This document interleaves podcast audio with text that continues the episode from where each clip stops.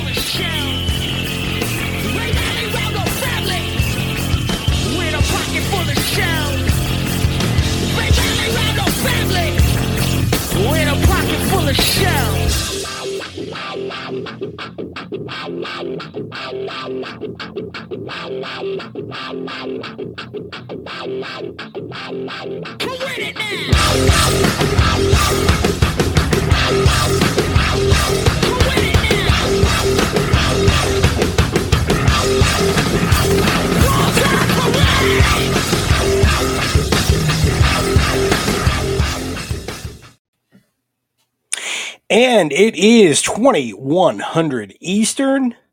That is 0200 Zulu.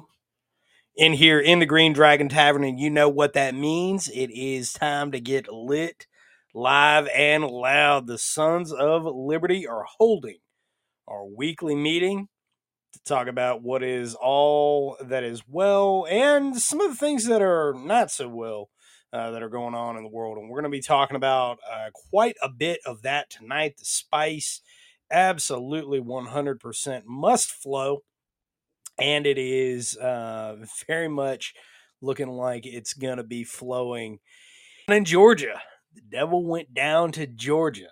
And we're going to be breaking down this incident. We're going to be uh, diving into it a little bit deeper than I think a lot of people in the alternative media had uh, previously going up into this. I think there's going to be some interesting things that are uh, going to be coming out this weekend. Tomorrow, of course, is the planned quote unquote day of rage. And I think that the language that the left is using very interesting and and that is a um this is a a development uh a a uptick in their aggression is what i'm trying to say and and when they are outright threatening law enforcement which is what they're doing um they, this you know they, they're not making any bones about it um this this is classic marxism this is classic Marxist revolution as you are framing a revolution. Um, you know, I have advocated many times over the years to, you know, everybody that will listen to watch the Battle of Algiers. That is the most important film to watch on revolutionary politics and how Marxist revolution occurs. And if you haven't seen that film, you need to watch it. It's not the most entertaining film. Okay, it's it's an old black and white film. It's in French. There's subtitles. You actually have to pay attention to it. I know, I know. Put down your phone for five seconds and watch this two hour long film. But if you want to understand how the left operates, that film is is how you do it. And that is exactly what has happened here. They create a narrative right? And and we're going to be diving into what that narrative is exactly. But they create a narrative. They frame that narrative. And the narrative always revolves around the establishment some some form of authority playing the role of an oppressor that has killed one of theirs so that now they get to be the victim and they have a martyr all right and this is a call to action for greater violence down the road right? This is what they call direct action. So this is a very big uptick in things. Uh, th- this is very different than um, what we saw in Tacoma with uh, Willie Van Spronsen, um, the the folk singer out there that was lighting uh, uh, the ice vehicles on fire, and and you know they popped him. You know this, this is a very different thing, and the the the potential for mass collective action, which is specifically the the term that they use, um, that's they the potential's high. Um, I, so you know, th- there's that. Of course, there's a lot that's going on on you know the the international picture. There's some interesting developments coming out of the Biden administration that we're going to be talking about, maybe if we can get to it. And um, you know, we're, we're going to have uh, some interesting takes on all of that. But, but one more thing, admin thing that I have to point out uh, as we're waiting for our other co-hosts to get in here. Uh, so last week we talked about uh, you know the the last portion of the show shadow banning and um, you know kind of where this podcast is headed where things are going. Um, and you know i said last week optimistically that we would be doing a live stream that will be moving to rumble primarily and youtube. Um, since that time since that time uh, I had one strike that was still on the channel on YouTube, and I want to make something very clear. I don't do anything with YouTube. Um, the podcast was auto posting over there, right? Uh, Podbean on the back end, they allow you to auto post stuff like it auto populates into to different places. Um, it's, it's one of the advantages of using Podbean versus some of the other services that are out there. And uh, so I had one strike against the channel. Then I got a second one. And the first one ended up going away, but I still have one. And now they are in the middle of, and when I say they, YouTube is in the middle of uh, going back into very old uh, videos of, of a lot of different content creators out there and putting strikes on their channel. And we got one as well. Uh, Radio Contra got one as well. Once more for what they claim is spreading disinformation. Now, they don't give any specifics.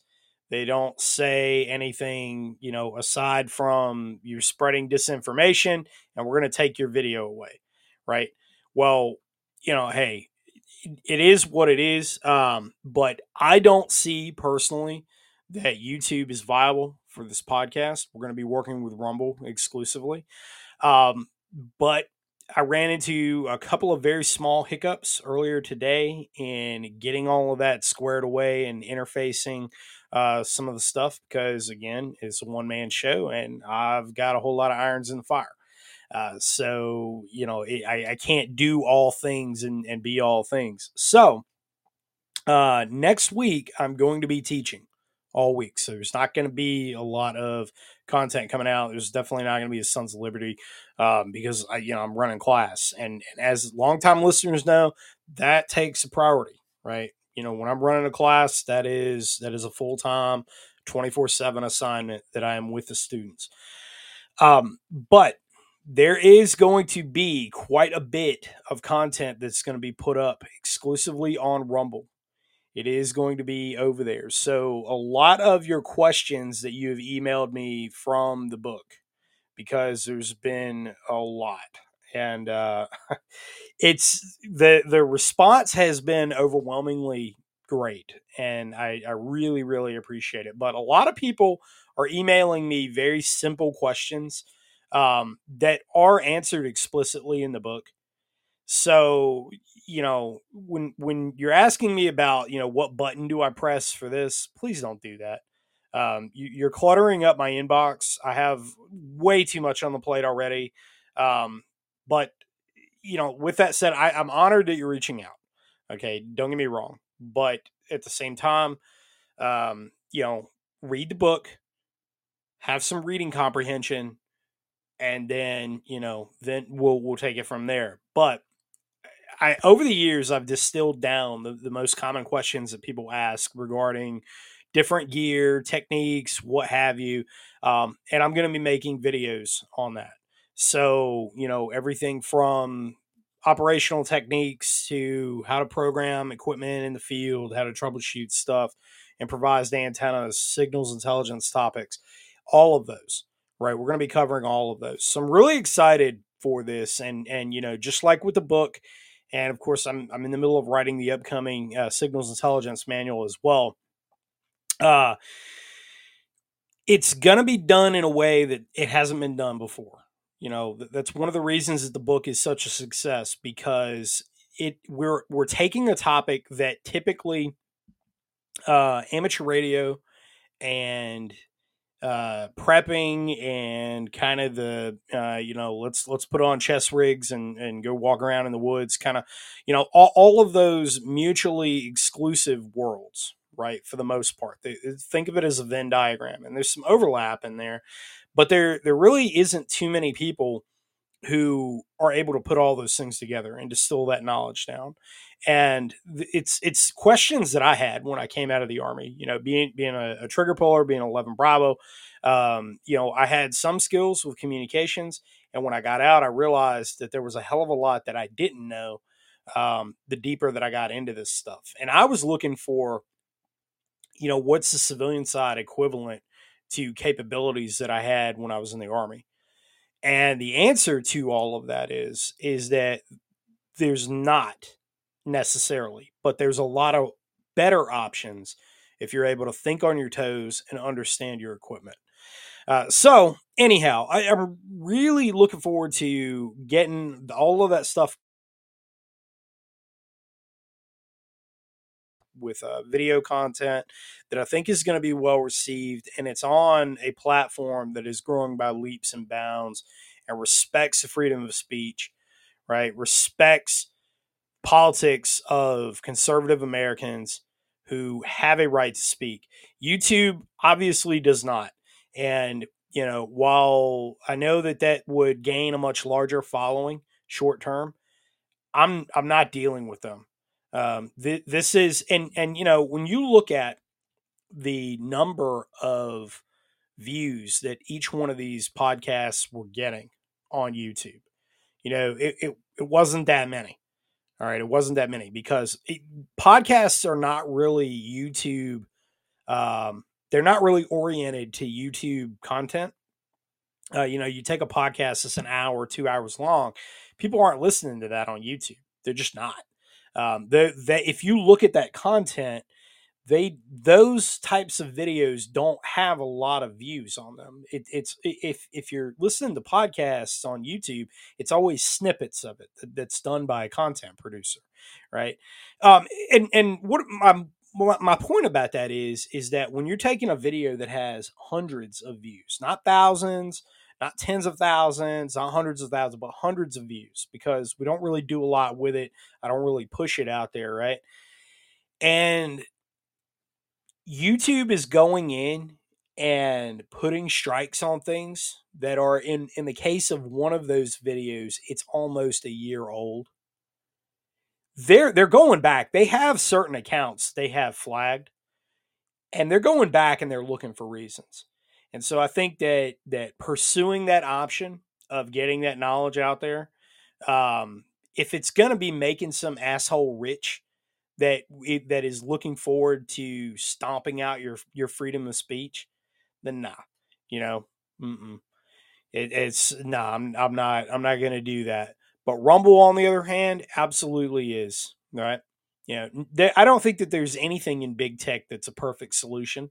But Rumble's an up and coming uh, option, and and so I'm really excited to get some of this content kicked out there. You know, but anyhow, anyhow, been jacking my Jaw for 13 minutes now.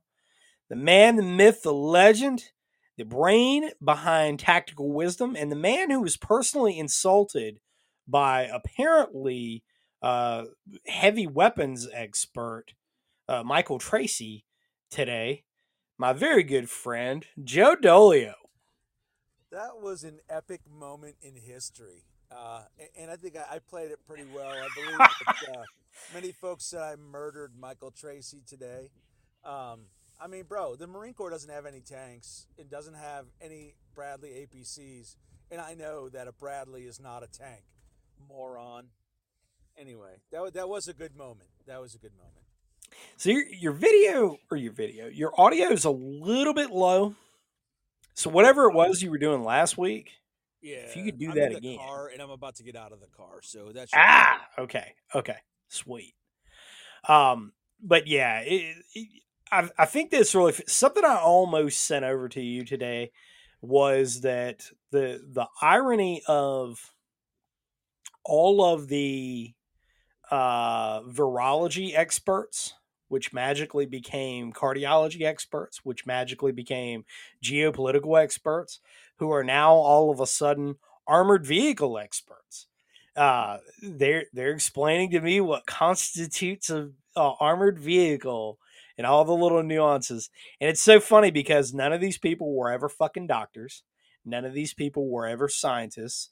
None of these people were ever, uh, you know, po- poli sci diplomats. None of these people were ever in the in the military. Period. I- Um, I, had one tanker finally reach out to me and be like, bro, why are you wasting your time on a dude who's never seen or ridden in a Bradley? That's dumb. Yeah. I'm like, you know what? That's a great point. So, yeah, it is. It is. I mean, Tracey.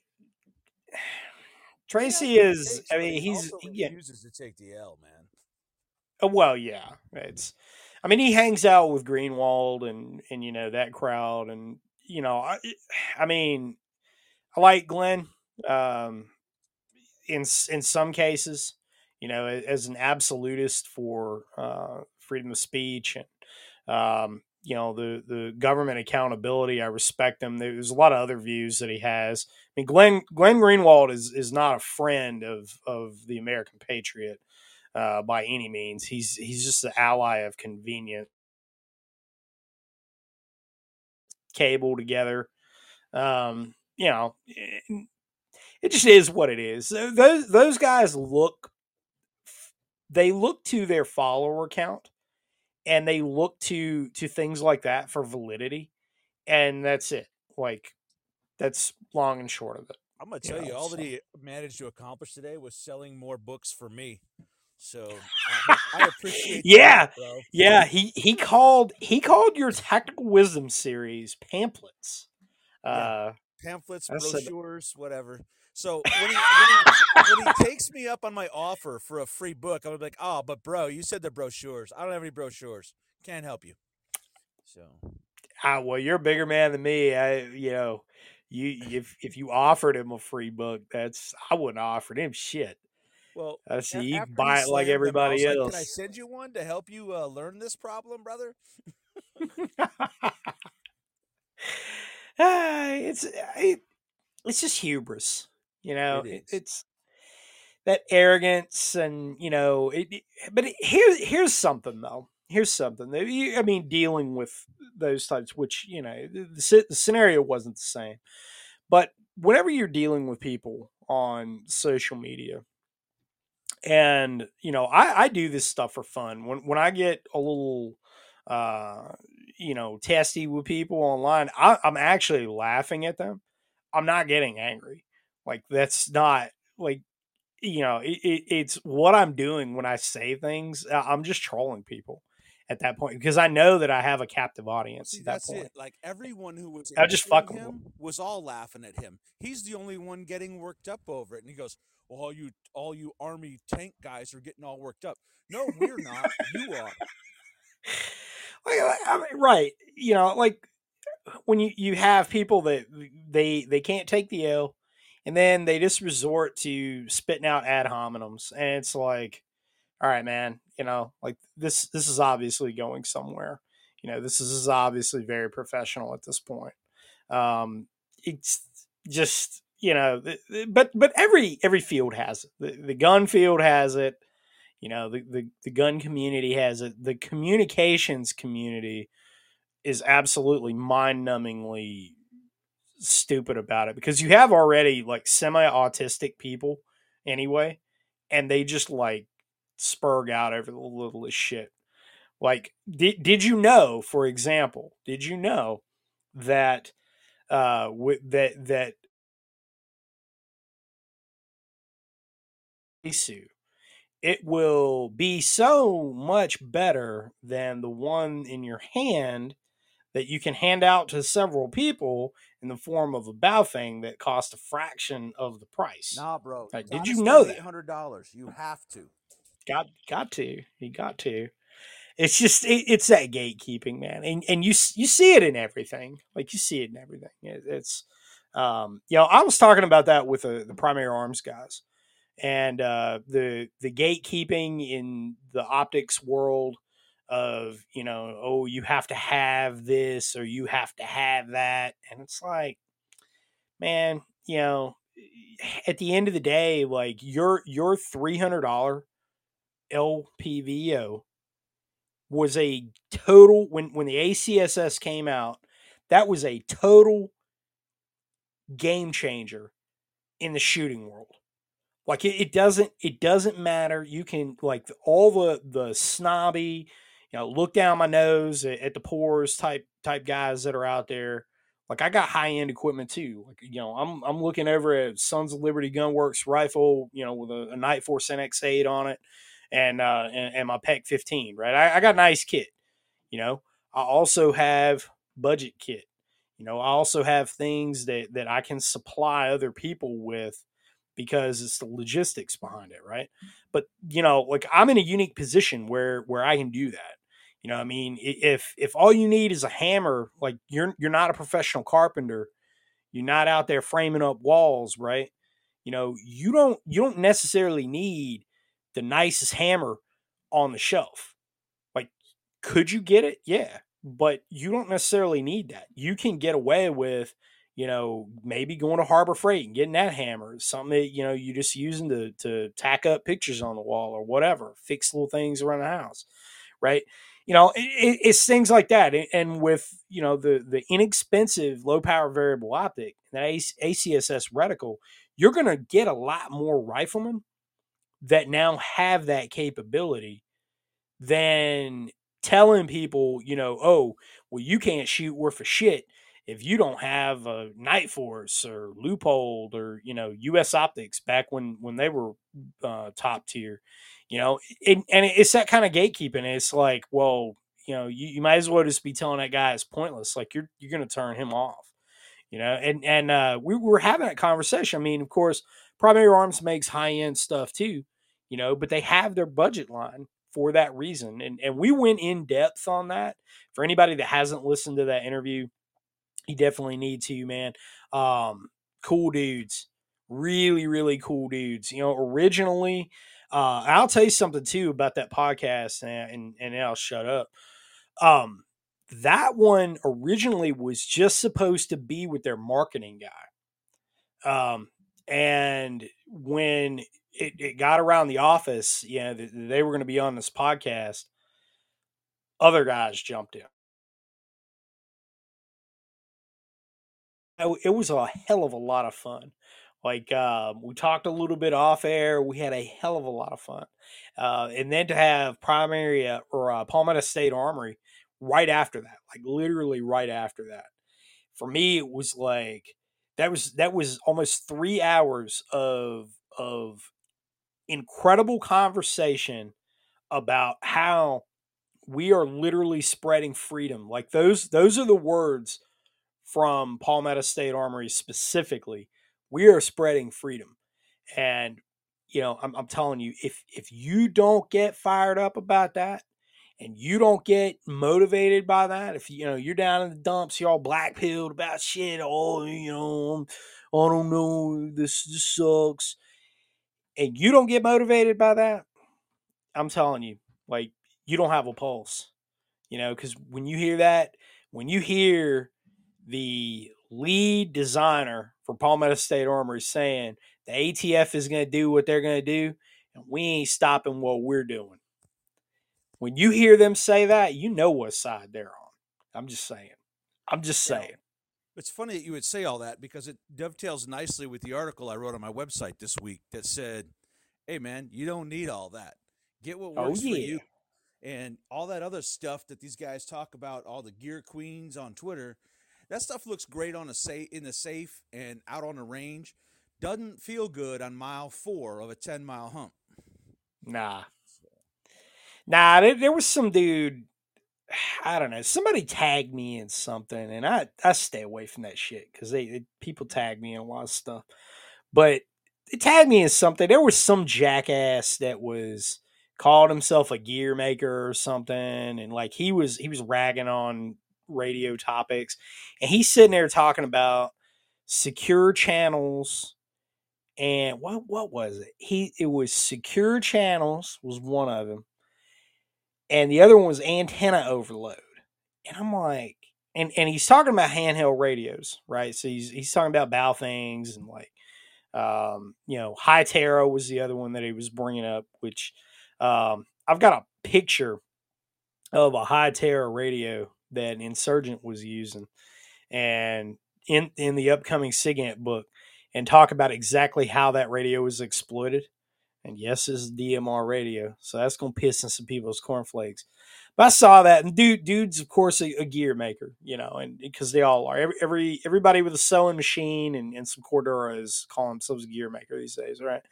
And um, poke around his his very limited catalog, and I'm like, people ain't gonna wear this shit. Like I, I know damn well you ain't selling none of this. Like this, this is you know, and it's all appealing to like a certain type of audience, you know, like the the the uh 21 and under, like that 17 to 21 age range, where like they watch way too fucking much YouTube and Instagram and all that shit, and like the you know they, they want to do cool shit. Like, look, you know, and I know there's probably some people that are listening to this and they're like, damn, he's ragging on him again.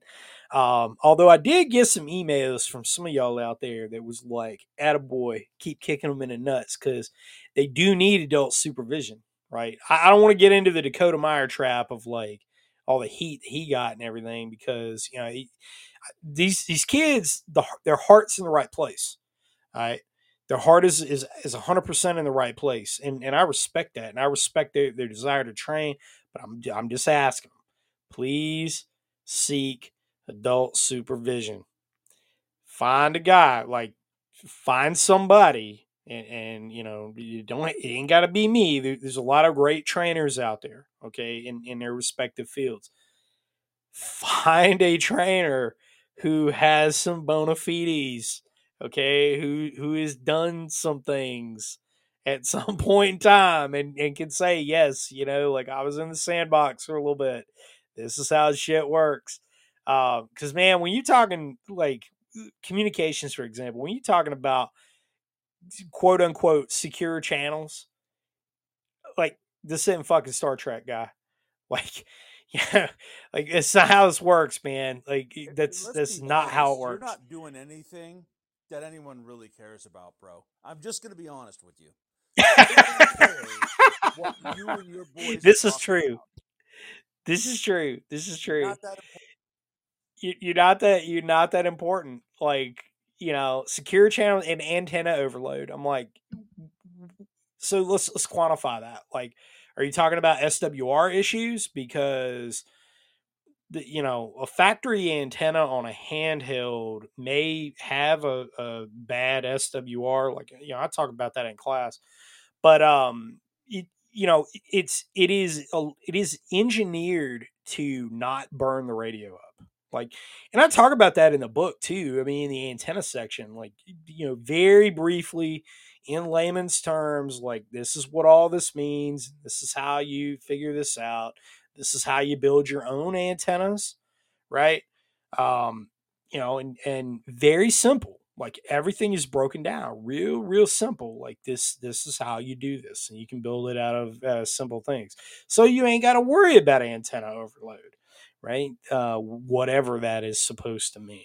Like I, I mean, antenna overload in, in technical terms is when you're putting too much energy into an antenna and you end up burning it up um, which I have seen. I have seen that happen. Um, you know, somebody running a thousand watts into a, a end-fed antenna that wasn't properly grounded and, and stuff started glowing. That's how you make your own Jacob's ladder, man. Um, I thought antenna overload was when you put your antenna in that top pouch on your rucksack and then your antenna's over your load.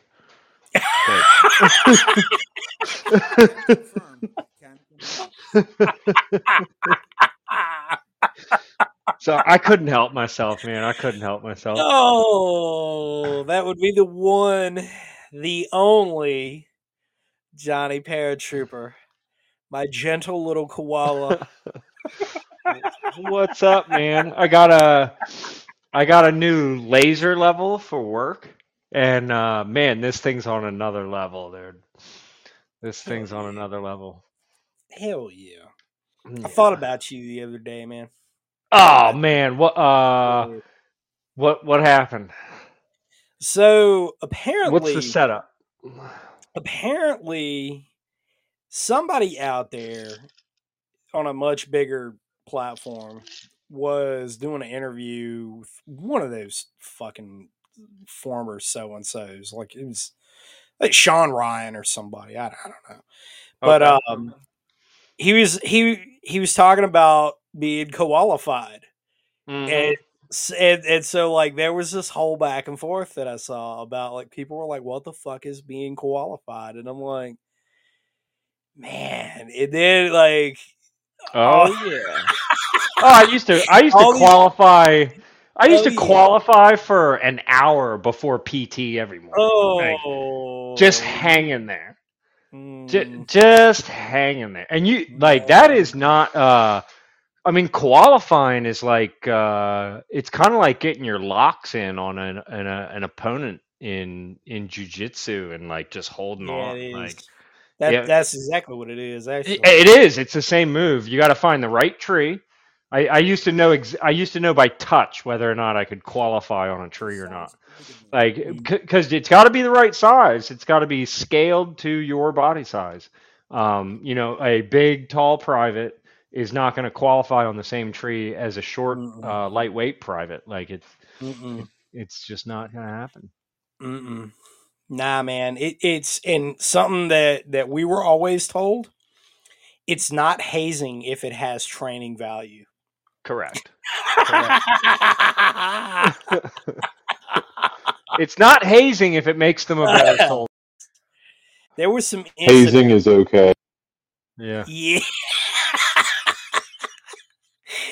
we had some we had some incidents. We had some incidents. Uh, when- when I uh, my first duty station was Schofield Barracks, and uh, we had some incidents.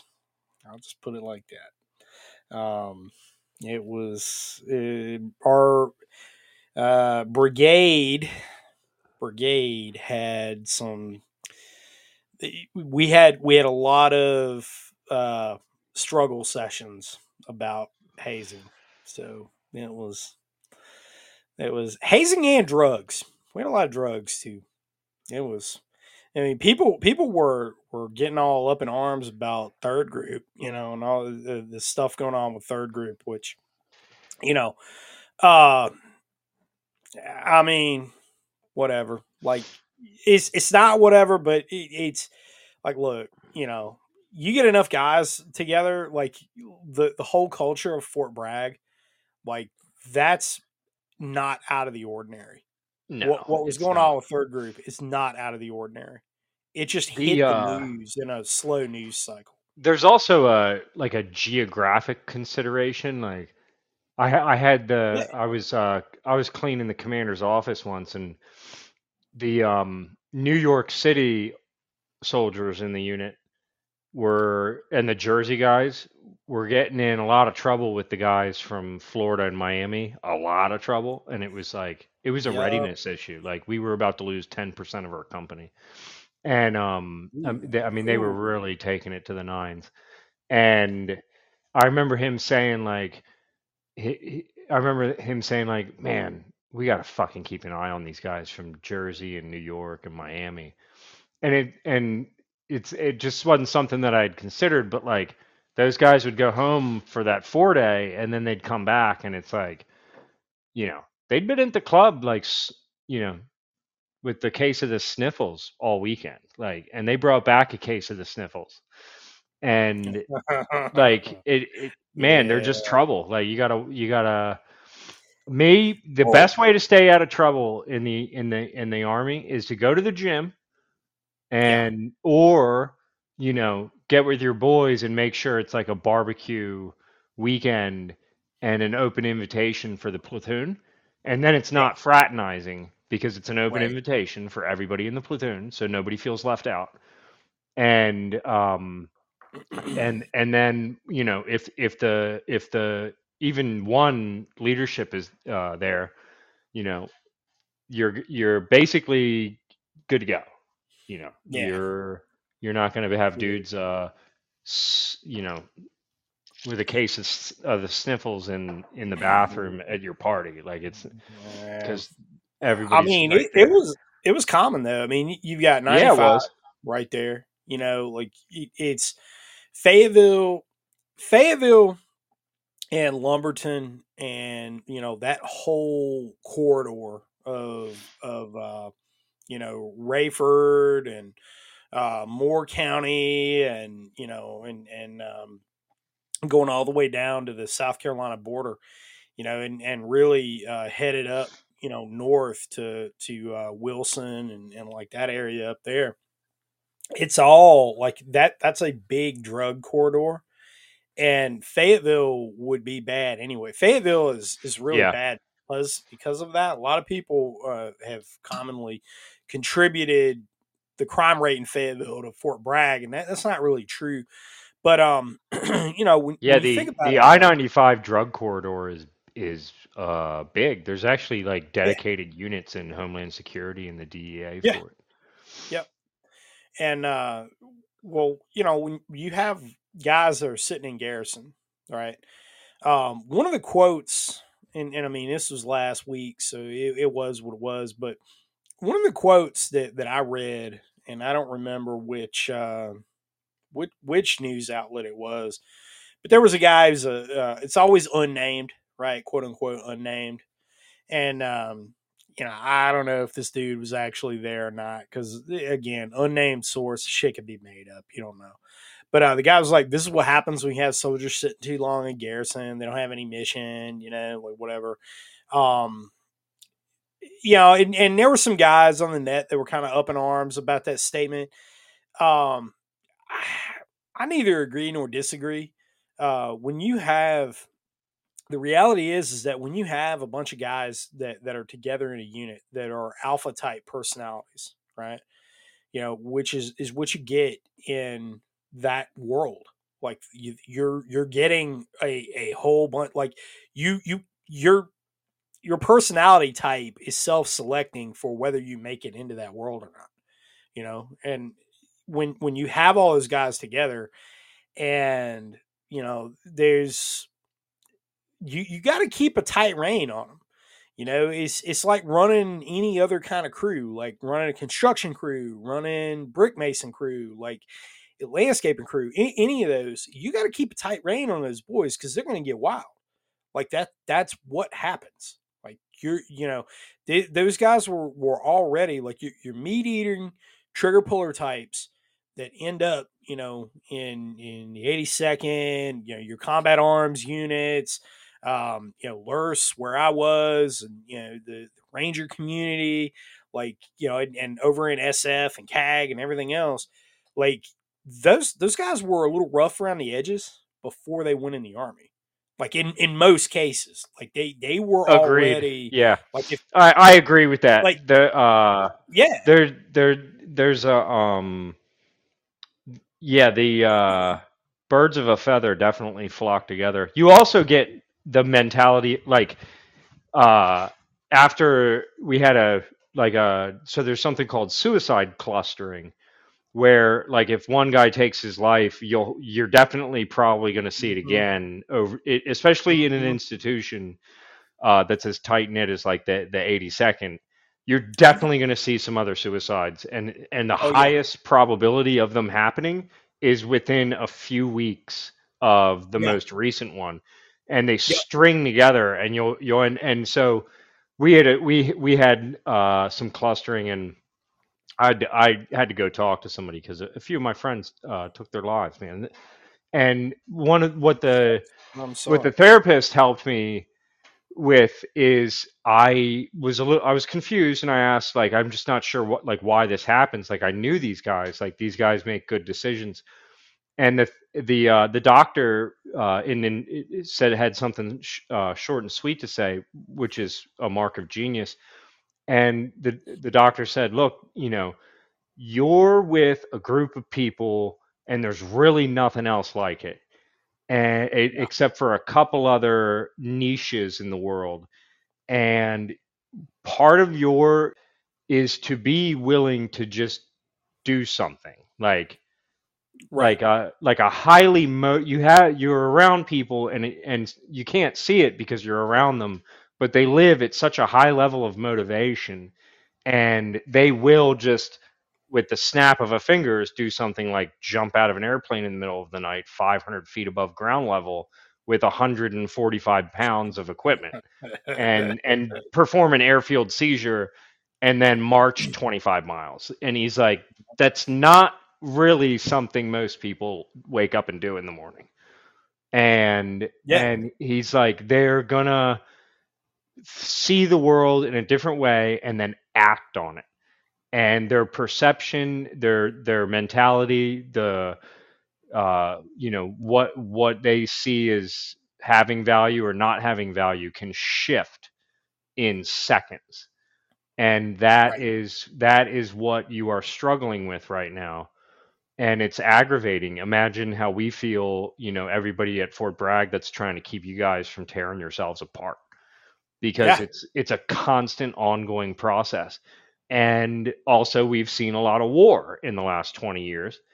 And um I, I mean i can understand there would be their own issues now because there is no war. And like you say scout you need your your group or your movement needs a, a superordinate goal upon which to Yep. center themselves Yep. and Yep. if you if you have a bunch of warriors and no war mm, that's a little it's a little hard to get your guys out of bed in the morning or Yeah. keep them even keep a bed for them around they might end up getting themselves kicked out to bigger more interesting more uh, chaotic designs like uh, going back to that hood rat life or um, Yeah.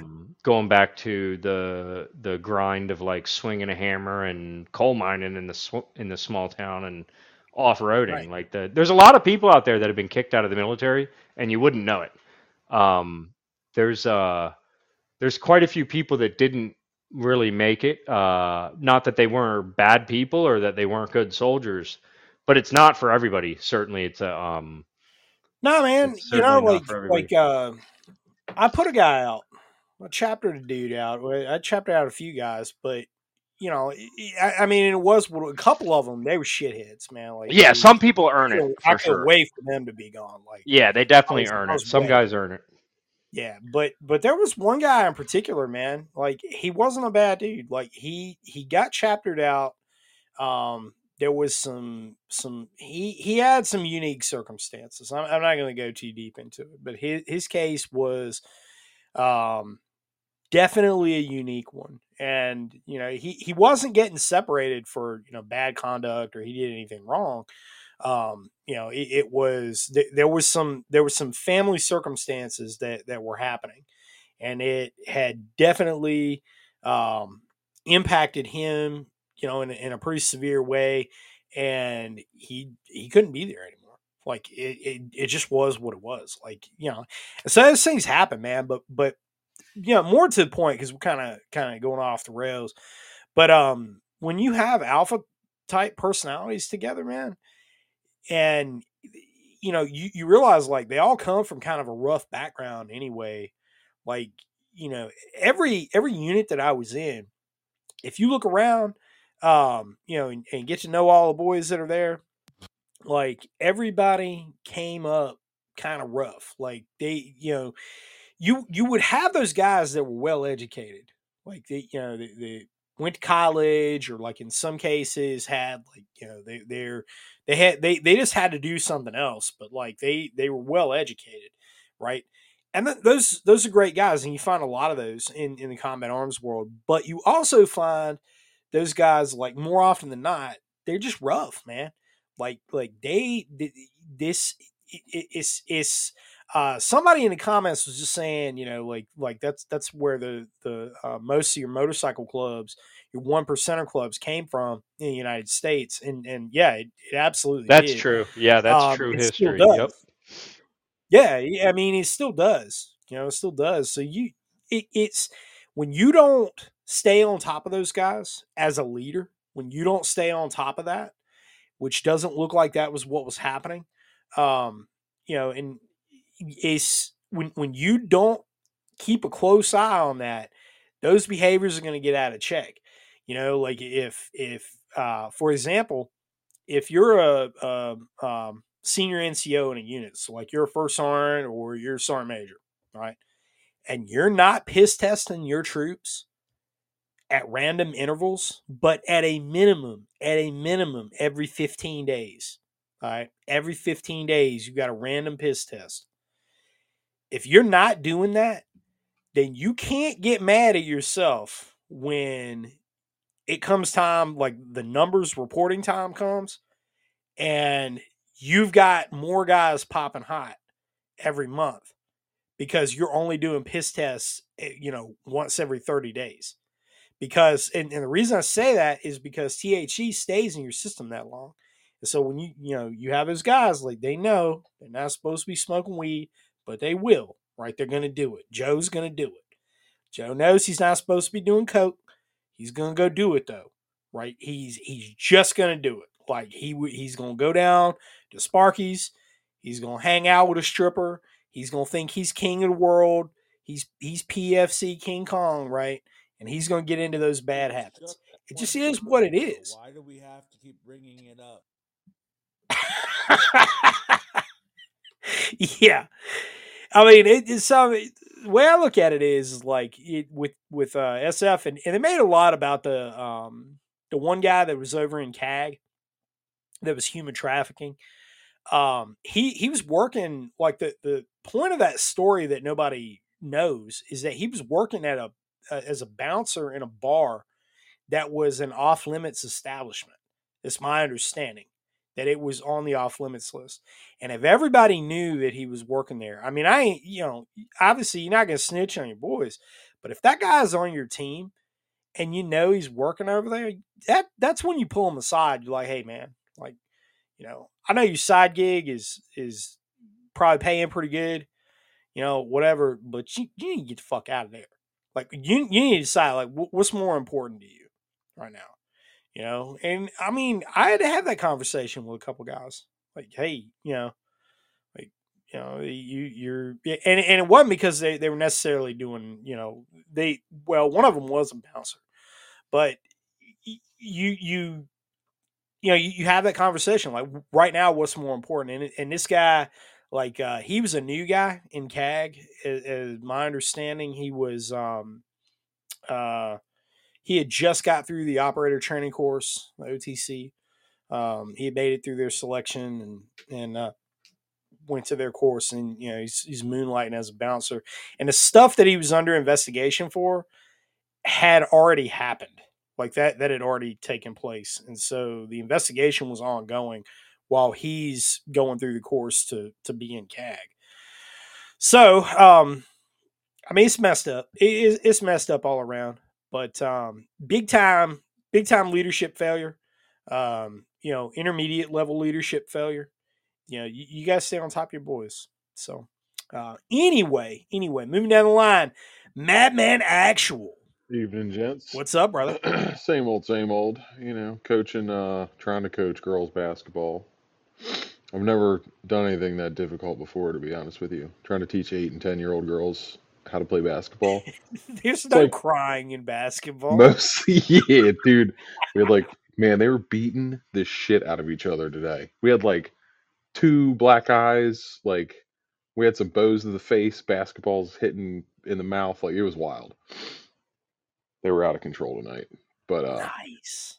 Everybody everybody survived. So Dang, it's like roller derby meets meets basketball. Dude, might as well be. It's pretty much Welcome what it turned into. Thunderdome. Yeah, and then like of course like they didn't want to hurt their friends, so like you know then they started crying because they elbowed their friend in the eye. They started crying. It was just like a tear fest. Um, but uh, you know, it is what it is. Tis what it is. Tis what it is. Is what it is. So uh, what's on the menu for today, you, tonight? We're gonna be talking about Atlanta. Atlanta, about Atlanta, Antifa yeah. and stuff. Oh Yeah. yeah, yeah. I sent you a video. Uh, actually, I sent the AP on Twitter. There's some goofy video that I found from like a couple weeks ago that kind of tags along with it. It's like some Mhm. dumbass thing about like the Rainbow Brigade getting guns. Oh yeah, yeah. They've been Um, doing that. Yeah. Nice, nice. We're gonna see a. Uh, we're gonna see the American tequila. Uh, what would t- tequila? Some, I forgot the acronym. They were the the trans queer lesbian intersex something or another people in uh, uh Rojava. And um this I mean this was a few years back and they got kicked out. The the the Kurds kicked them out. The YPG was like, "Nope, we've had enough of you. Um you have to go." And uh, and then after that, it was so bad, in fact, that that they said, you know, you guys are doing nothing but causing problems. We're not taking any more international volunteers. it's like the the YPG is is like in, in the middle of a, a fight for its existence. It, you know, like like the the Turks are saying they want to, you know, genocide them. You know, every every other day of the week, and they're like, international fighters. No, we, we don't we don't want you anymore. Like because of these guys, we don't want you anymore. So I just thought it was hilarious. Little, You know, and, and now that's uh that's trickling down you know here in the United States. Of course, there's going to be those those two A stands out there that are like, yeah, but at least they're into guns. At least they're into guns. Like you don't get it. You know, it's I'm not into guns because I like guns. I'm into guns because I'm into preserving my way of life. You know, like that's Yeah. you know, I, people don't understand that. I like guns don't put that because it keeps people from genociding me. exactly. I like guns because it keeps the Chinese airborne assault away. You know, yeah, man. that's With why I my my like guns. fake Carl Gustav, that I get caught in the San Antonio airport with. Well, it was demilled, demilled. It was real at one time. It's not real anymore. oh, oh, man. Oh, oh, we're gonna have a list. Patriot Man. Oh, what's up, brother? How's it going? It's going, man. It is going. Sorry I was late. I was moving some. Uh, I was moving some bookshelves, so I'm, I'm glad you're sipping on something because uh, I'm in my uh, my cleanse period. So uh, trying to uh, trying to give the old liver a break. Oh, Yeah, it's it's much needed. So uh, I'm not exactly that upset about it, but uh, basically gearing up for uh, when I get down there for the scout course. yeah, buddy. We're gonna be we're gonna be rocking them heels. Oh, it's gonna be a good time. Yeah, boy. Yeah, boy. Yes. Sir. It's Uh-huh. It's gonna be cold, most likely. Most, Yeah. although last year's February scout course said it was going to be cold. Normally it is, and it ended up being like 55 degrees. The whole class. It was like it was almost perfect for that. It was from like man. No matter what it is, it's going to feel warm to me. Uh, I hope so. I, I mean, I hope I hope so for you. It, you know, Michigan, Michigan's rough. Y'all got a rough winter. Well, I'm going to tell you what. I But- was outside today with no coat on, so it's not all that bad. Yeah, I was too, man. I was too. I got this get this really sweet uh woobie hoodie in today. Like it's it's it's a woobie, but it's a hoodie. And like I, I had that on for like a little while this morning because you know I got here this morning I was working on some stuff and I had that on, and I got too hot in it. So man, I got to take this off. It's like sixty degrees outside today. Like damn, you know this is this is feeling nice. But it ain't gonna stay that way. Like you know, class next week it's gonna dip back down, get kind of cold on us. You know, Yeah, it's gonna get bitter mean- cold, and it'll still snow. It'll dump two feet of snow in in Maryland in like early April. like, Yeah, you never know. Yeah, yeah. It, like this winter has been pretty Or March, I mean, March, I think. Yeah, March. late March. Yeah. Well, that's something my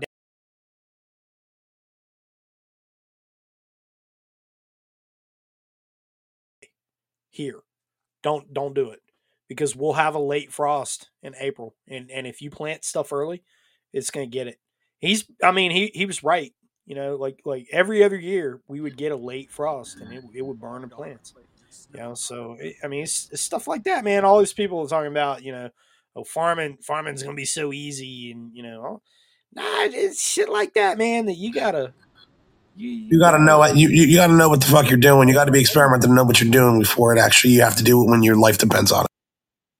Yeah, you know, like if you think you, you're going to be eating all winter long off a you know little one little raised bed, ah, I got I got news for you, man. You, you got uphill battle. No. There's a reason. There's a reason that that you know there's graduate studies degrees in farming.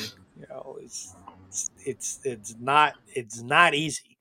You know, this stuff ain't easy. It's, the the whole reason the almanac exists is because that's a record of planting practices. Like that's that's the reason for it. It's like you know, over the past 50 years, these have been the trends for the weather on this particular date. So this is what you might want to expect. You know, like worst case scenario. But um, I don't know. Anyway, talking about all all this fun stuff. Let's talk about Atlanta. Oh boy. about Atlanta. So, Oh, yeah. uh, yeah. So Atlanta, Atlanta. A little bit of a backstory on this. So setting the stage, if you will. Um, Atlanta has this area that is forested inside the city of Atlanta, the the uh, municipal limits, right, the corporate limit of the city, and it's a forested area, and they're developing a proposed new law enforcement training center there that they have dubbed Cop City. All right, that's kind of the, the nickname of this project is Cop City. And the forest, quote unquote, what we just call the woods, you know, I don't know why it has to be called a forest. It's very, uh, it's very proper. You can tell you know somebody not from Atlanta wrote that, not originally from Atlanta wrote that. Uh, they did the write up on this, but um, you know, they occupy this little wooded area, right? Say they ain't leaving, you know, so they're doing the the whole uh, eco hippie, uh, green, you know, green anarchist, John Zerzan type shit, you know, Earth first, getting out there, hugging the trees and everything. Except, except that this isn't necessarily standard for them. Like th- this isn't necessarily um, the, these types of behaviors were isolated to practices out west. Well, when you look at um, that those tactics, techniques, and procedures of of uh, protest that they're bringing here, you begin to see why with all the technology jobs and and everything that has brought a lot of people of that mindset from the west coast to the east coast you're now finding that in places like atlanta and austin texas and moore county north carolina interestingly enough and i bring that up for a very specific reason because we had another substation attack here in north carolina we had another one. All right. Uh, so anyway, anyway, setting the stage here. Um, cops order them to leave. They, they ain't leaving.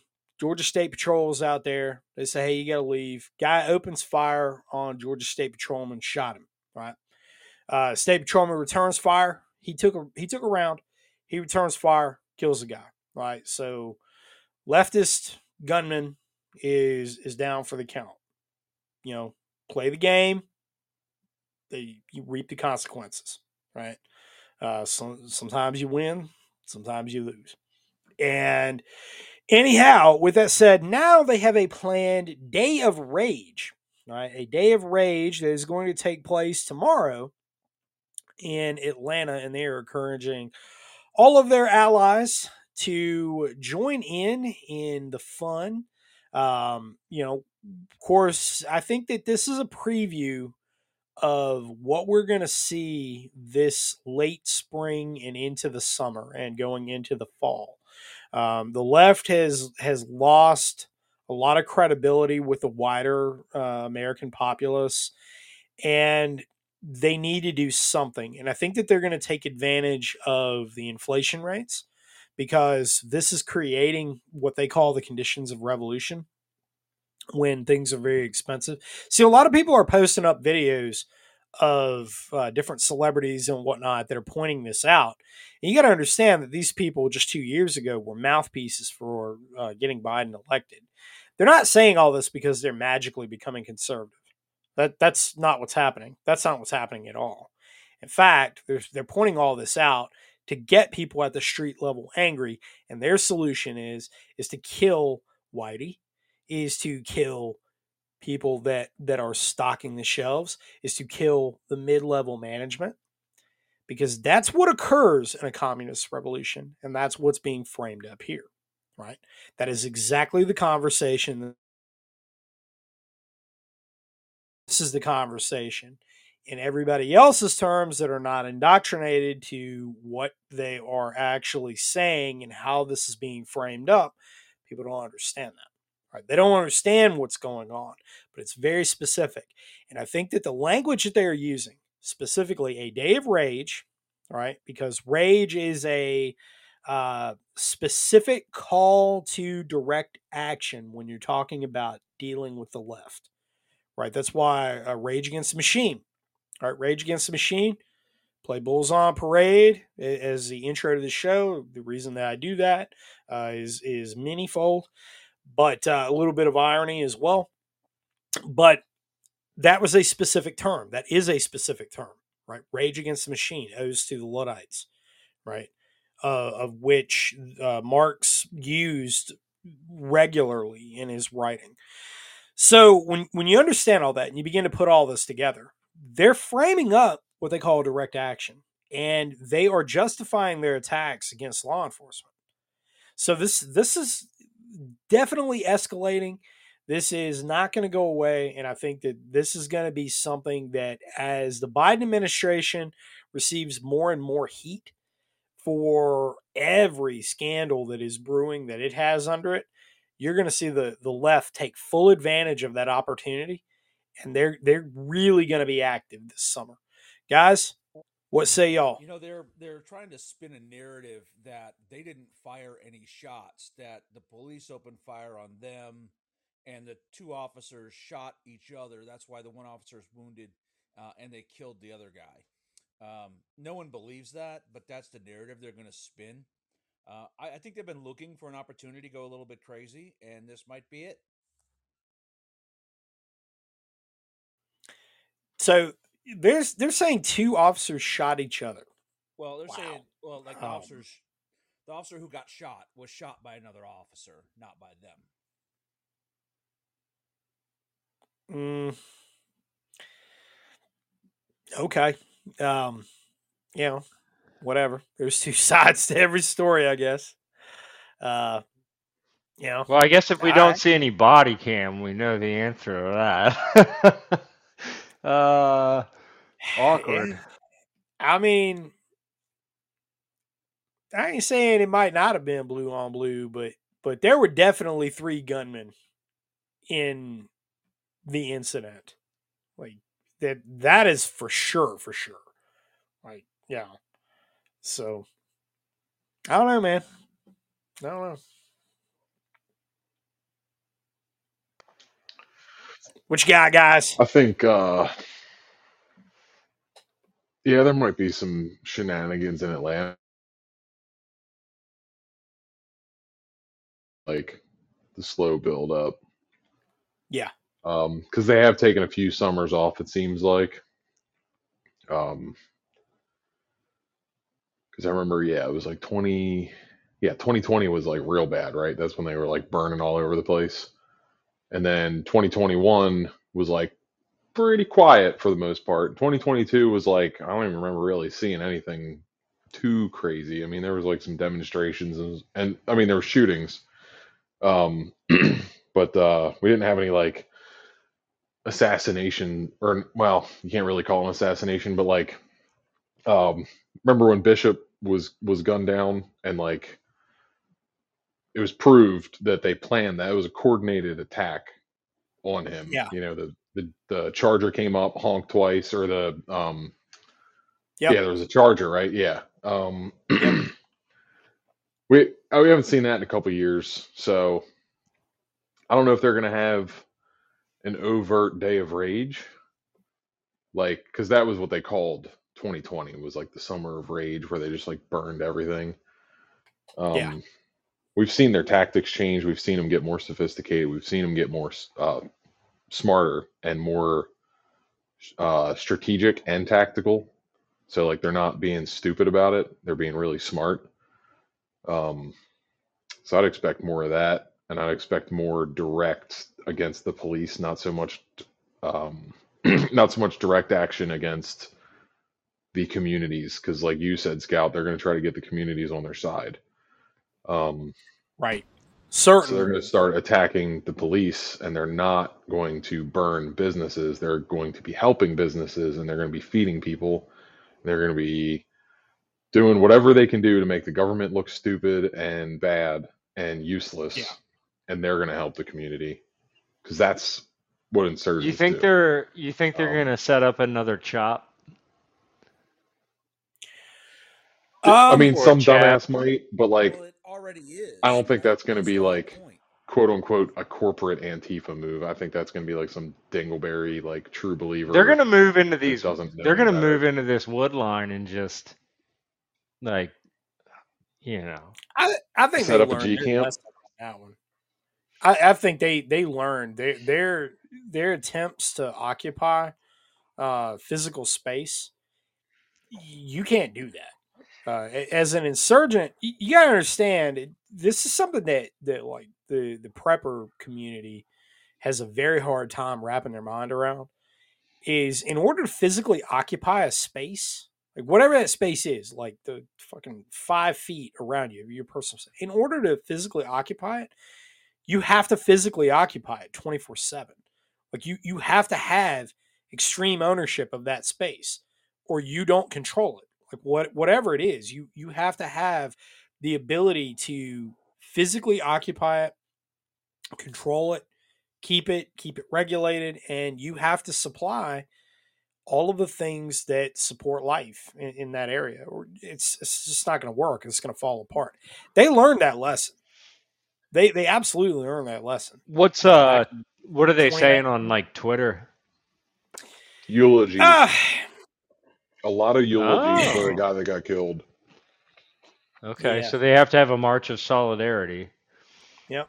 And then they they do what what communists do is like Catholics have their saints, but like Mhm. communists have these they have their own uh, icons as well in these certain types of people like Yeah. Castro or Che and they they really kind of give them a uh, essentially the the Marxist version of a sainthood.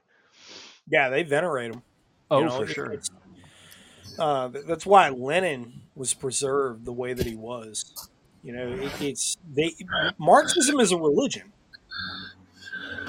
Yeah, it really is. It's a total civilization. It, they got their own legal system, their own origin story. They got they got their own canon. They have their martyrs. Right. Yep. I mean, I do think this particular instance is going to be local to Atlanta.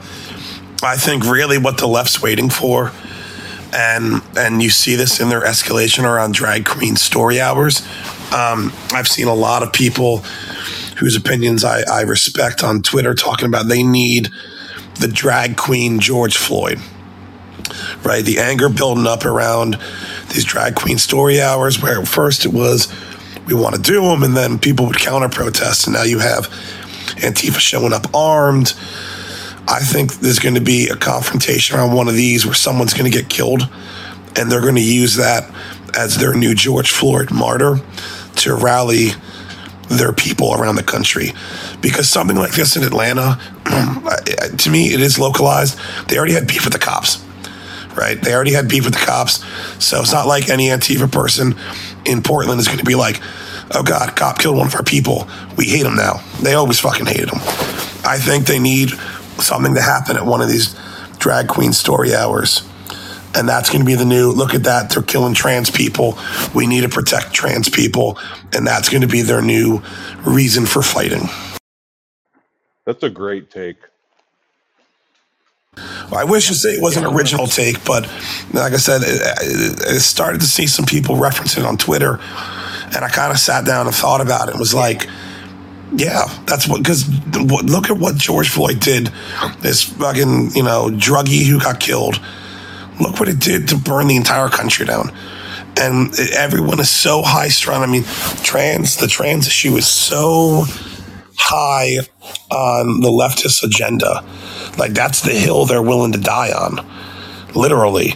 And well, so by and they're they're losing support in the yeah. mainstream left and right. Like they they've painted themselves. So this is something that I thought about doing a podcast uh, on because um, it's been a little bit of time since I've done a, a solo podcast. I thought about doing one um, I wrote up a piece about it, but it, it's kind of it's kind of all over the place. Like it needs some refinement, and you know, I, I'm in the middle of writing another book, so it's I want to focus on that. But um, they're losing the mainstream in in a real bad way, and and I think at some level, like your your your average leftists out there, they they lack the situational awareness and self awareness to know how the mainstream, like mainstream America, really views them. They they don't have that level of awareness. Like I've dealt with these people firsthand. I'm telling you, they, you know, and I know Patriot man, you have too. Um, you know, and and really, uh, Johnny, you you've dealt with them. Madman, you you know, you, you guys have dealt with them in university setting. They really don't have the self awareness to know that you know, hey, not everybody likes you like they, they really think they the reason they are the way they are is at, at its heart because that gives them a sense of identity that they don't otherwise have. They don't have any other uh, you know means of identity, and it's when you look at it from a, a criminological standpoint or a sociological standpoint, the the uh, model of radicalization, like how do how do insurgents become insurgents? How do people become radical for a cause? To where they're willing to die for it. And at some point, you have people who are attracted to ideology, right? Whatever the ideology is, no matter what it is, they're attracted to it. They begin to adopt some of its, um, you know, the, the internal lingo that, that's used and that that language that they kind of speak in that's internal to them. Like nobody else understands necessarily exactly what they're saying. Um, by the statements that they make, but they're very deliberate, you know, and, and that's what I was talking about, like the days of rage. That's a very specific term. That's a call to arms, right? So when when people become radicalized, when they're following that radicalization model, at some point they begin to get bored with whatever the status quo is. Like you you have to perpetuate the the conversation somehow right? So I'll apply this to the gun community. Like there was a period of time in the gun community where, you know, you, you had all your early GWOT guys that dressed a particular way when they would go to the range. And they like had their particular way of like kit and everything that they, they would wear. And like you saw this in the, the gun community, you saw this in the prepping community, you know, like the patriot circles, you saw that, right?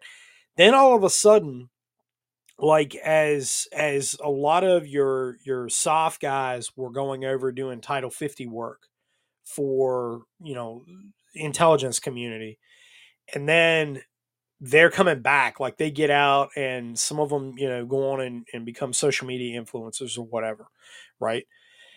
Um you know and, and put the pieces together here like hey, you know I, i'm not naming anybody but you know you, you all know who i'm talking about and they have a particular way that they dress right? They they have that kind of like what we used to call the brody outfit you know where you're wearing kind of like baggy jeans and uh, a plaid shirt and like flat brim hat right?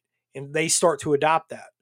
And now all of a sudden you see videos of these guys teaching classes like that and that becomes now like if if you you want to be the next friggin instagram star that's like all these little kids running around out there, like the 17, 21 year olds I was talking about. That's how they're all dressing, right? That that's how they're all dressed because the conversation shifted, right? They had to do something to to continue being relevant. this is what happens on the left. Like it happens in any any any movement. It doesn't matter what it is, what their ideology is, like where they are politically. It, none of that matters, right? Everybody does this, and so that you know that's that's why it's good to have a sociologist in in here to be able to break this stuff down for you. But their their conversation, like they know somebody knows in their movement that that a lot of this stuff is is really caustic to the mainstream. Like, you know, folks is gay. All right, whatever. You gay, you gay. Like, all right, cool. You know, like that becomes passe. People don't give a shit. Like, okay, so if, that's not a big deal and nobody cares, you know, because it, it ain't nobody's business what you're doing behind closed doors. You know, like that, that's your thing. Don't push it over on other people. Understand when we talk about tolerance and you know all, all that understand that not everybody in the world is going to like you. People are going to have an objection to to you, you know, and that's fine. That's the way we are. That that's that's society. But where where the militant left is in this is that they they have to be orthodox in their ideology. And for a Marxist, anything that is apostate to the status quo of society meets and satisfies their revolutionary goal because their goal is is to break society down right that that's what they want they have to break the structures of society down in order to create new ones that's what a revolution is and that's why it should scare the shit out of all of you right because damn sure does me because that is what these people want right they're not just out there larping with their little fucking red stars and you know whatever they're serious right? They're serious. And and the scariest part is is that it's always the people that have never produced jack shit who want to control everything that you and I do. That's why they have this conversation about banning gas stoves and all this stuff because you got these people who permeate the EPA and all the little groups that write policy, all the little uh, suggestions, right, they, of, of political donors, and they end up getting wealthy benefactors out there. And there's a whole industry around this, right? So the militant left realizes at some some function they realize that you know society doesn't accept them. They don't care. Like they that's that's where they are. They don't care. Mm-hmm. They don't give a shit. Like they they're ready to ram that down your throat by force. And God forbid you go against orthodoxy. You know, exactly. I, I see it in higher. Exactly. I've been working in higher education academia for a decade. You you know, it is very difficult for you to go against the orthodoxy of the, the what is in higher education and the trend that is right now, which is incredibly leftist. And and to your point, it's the same thing with their on the ground soldiers. It's this is their this is what you believe because they believe it, and if you're in that organization, they expect you to believe it. Yep. So Miller, 1984, in, in the comments says something really profound here. Uh, they want a revolution. We want a restoration. Exactly. Uh, exactly. That's hundred percent, man. I, I, I don't think that that it could be put a better way than that. Um, you know, and, and again, I, I mean, if if somebody is gay, whatever, like, you know, that's your business. That ain't nobody's. That's your business. But you have to know not everybody accepts you in the world. That that's just the way that it is, and, and that's their right. Like you know, but with the the transgender stuff, people are walking away from that. Like if you know, so, somebody there there are issues that people have, right? It's a very very small number of people out there, but there's issues that people have. Okay, it's not ethical to whitewash that and, and normalize it right? That, that's not an ethical thing to do by anybody's estimation. So, you know, um, but when they do that, and now, see, the, the scariest part about it all is that now they're they're telegraphing the intent of pedophilia and pederasty. You know, they're, they're calling it minor attracted persons, and that's really the final straw. You know, this that's it. And the scariest part about it all is is the reaction that society has against it once they take that final step. You know that's that's how things really go off the rails and go off the rails quickly um you know and it's happened before. You know a lot of people wonder how did how did nazi germany become nazi germany? Because the weimar republic was doing all the same things right? They were doing all of the same things. So that should scare the living shit out of all of you. It certainly does me right? We we you know we do not want to end up in that state. Yeah it, it's it's a very scary thing but these these people getting getting down to the brass tacks here these people are using weaponized language and they're doing it in a place this is another thing that, that's that's important to note here. They're doing it in a place where they would not have dared done it even a year ago and they're doing it now doing it in georgia not a good idea. If if you look at you know if, if if we were looking at the united states as a big scatter plot right? And so like intelligence analysts overseas like they, they're putting uh, red pins on like things any any enemy activity that, that's going on.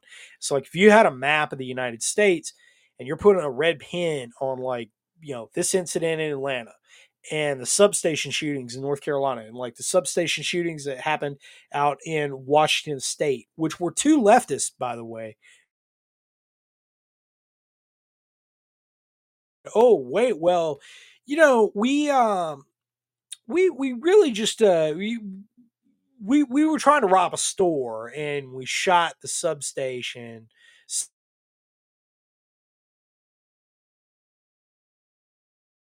store. It's the most convoluted fucking story I ever heard. I mean, are you That shit didn't This make crazy. any sense to me at all. When I heard that, I was like, None.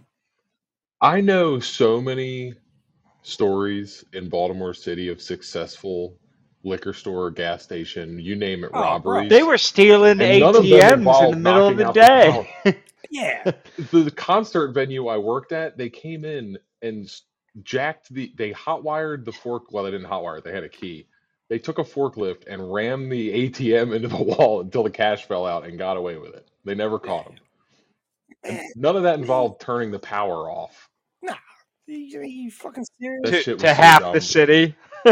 Yeah, that's like the most retarded shit I've ever heard in my life. It's stupid. I don't believe it first. Nah, man. You, so you mean to tell me that that you shot a substation with not one but two different guns, right? One of them was a Mosin Nagant, which is very significant to me. Uh, it was a Mosin Nagant that was cut down. So, like, if you you see, if you ever you ever look up any like the guns of the the Russian Revolution, you should look those up, man. Like Yeah. like the cut down Mosin Nagant was a thing. They would hide them under their coats. The Obrez. Yep, they'd hide them under their The- coats. Uh, so that's interesting. Dude I had didn't. one. Uh, That's what we shot the substation with. So yeah, he probably had uh th- some steel core um ammo and was punching holes. Yeah, seven six two by fifty four. Probably. I, I mean, but but I saw a picture of both those guys. I mean, that was a fucking leftist. Like if I ever saw one, the the one guy looked like he could just be a run of the mill dope head, like whatever, you know. Like, I mean, you know, he You pay a he's crackhead a hundred bucks, he'll They were probably dating. probably probably, but I mean, the other guy, that other dude was a leftist. He he had he had the look. They have a look to him. He had the look. I don't know if it's is soy, what it is, but he had the fucking look. It's like, you know what? You, you, you, you're it. Just saying, you know, it, it's. I don't know, man.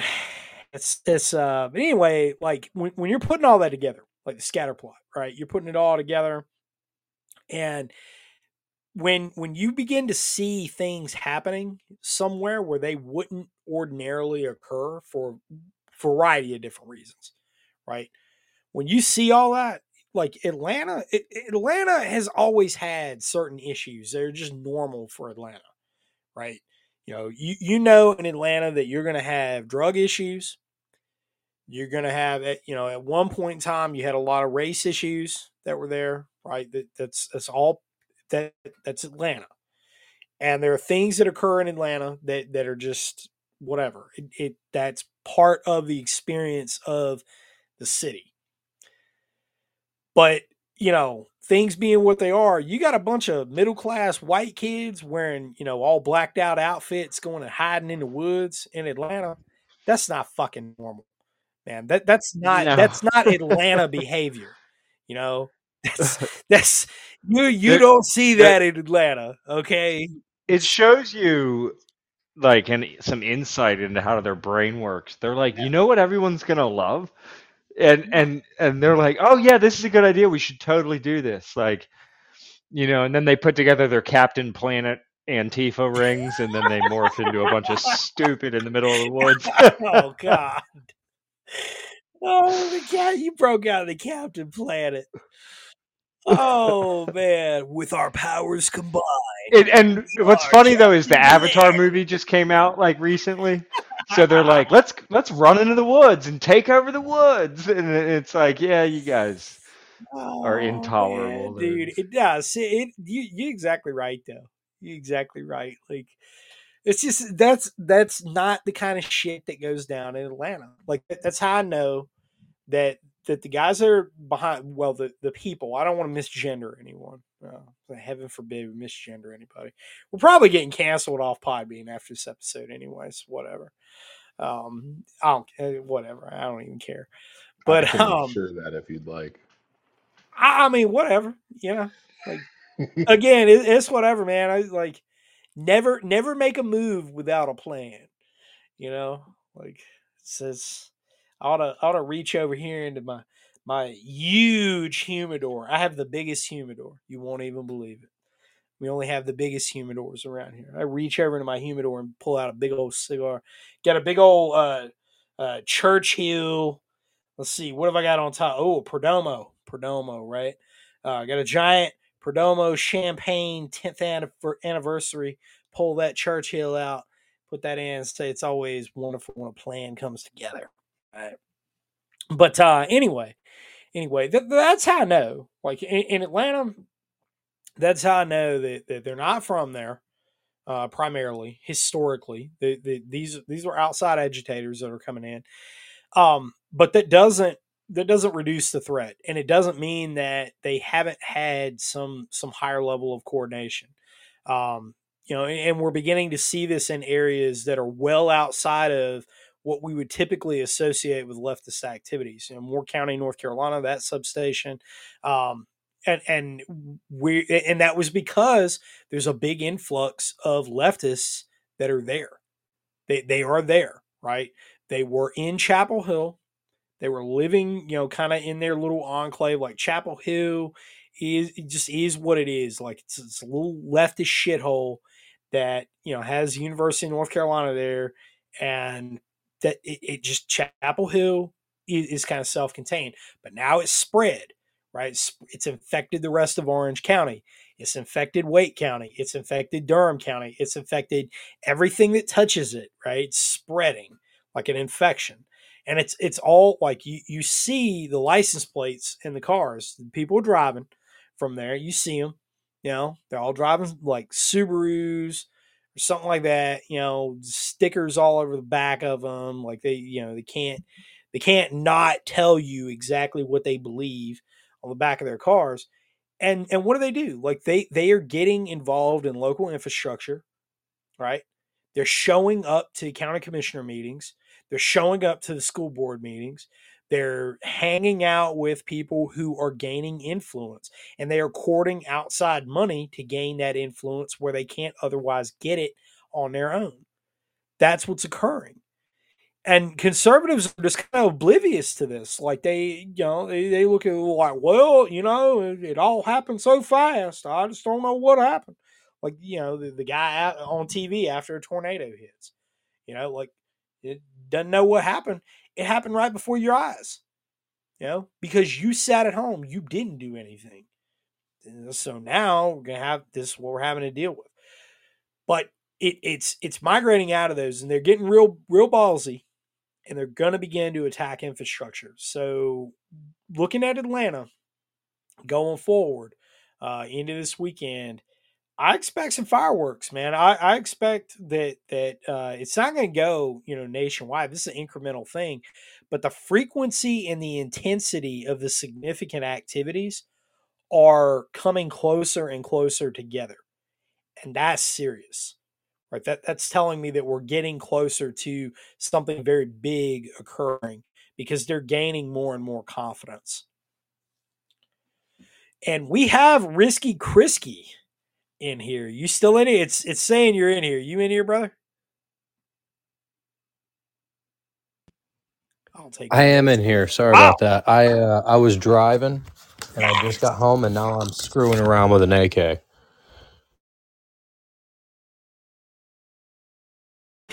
Y'all, I'm from Plus Atlanta. one. I do. I got excited. I'm like, you you know the deal. It's not normal. People don't do that in Atlanta. You think I, I'm from Atlanta? I wouldn't go down and get in the woods down there. That's fucking weird. You're gonna get shot doing that by a multitude of different people of all different types. Yeah. They will all shoot you. Yeah. Don't do that. Or you're gonna get Poor eaten choice. by a homeless man. Yeah, that's a, definitely a the, possibility the as well. fucking the the fucking uh, the fentanyl gremlins hanging out in the woods. yeah, Tricksters and swindlers out there. Oh man, it's not normal, man. Shit that that shit is not normal. Like if you told me that you know a Georgia State trooper got shot in a in a in a carjacking in Atlanta, uh, all right, like yeah, that's that's total Atlanta behavior, you know, or like a, a ragged out Mercedes, you know, with with no tags on it, was speeding down 85, like weaving in and out of traffic, and caused a you know 80 car pileup. Yeah, yeah, that, that's Atlanta. Like, totally believe that. Nissan Altima for sure. the Nissan Altima with the driver all the way with the seat laid back as far as it'll go, going 30 over the speed limit.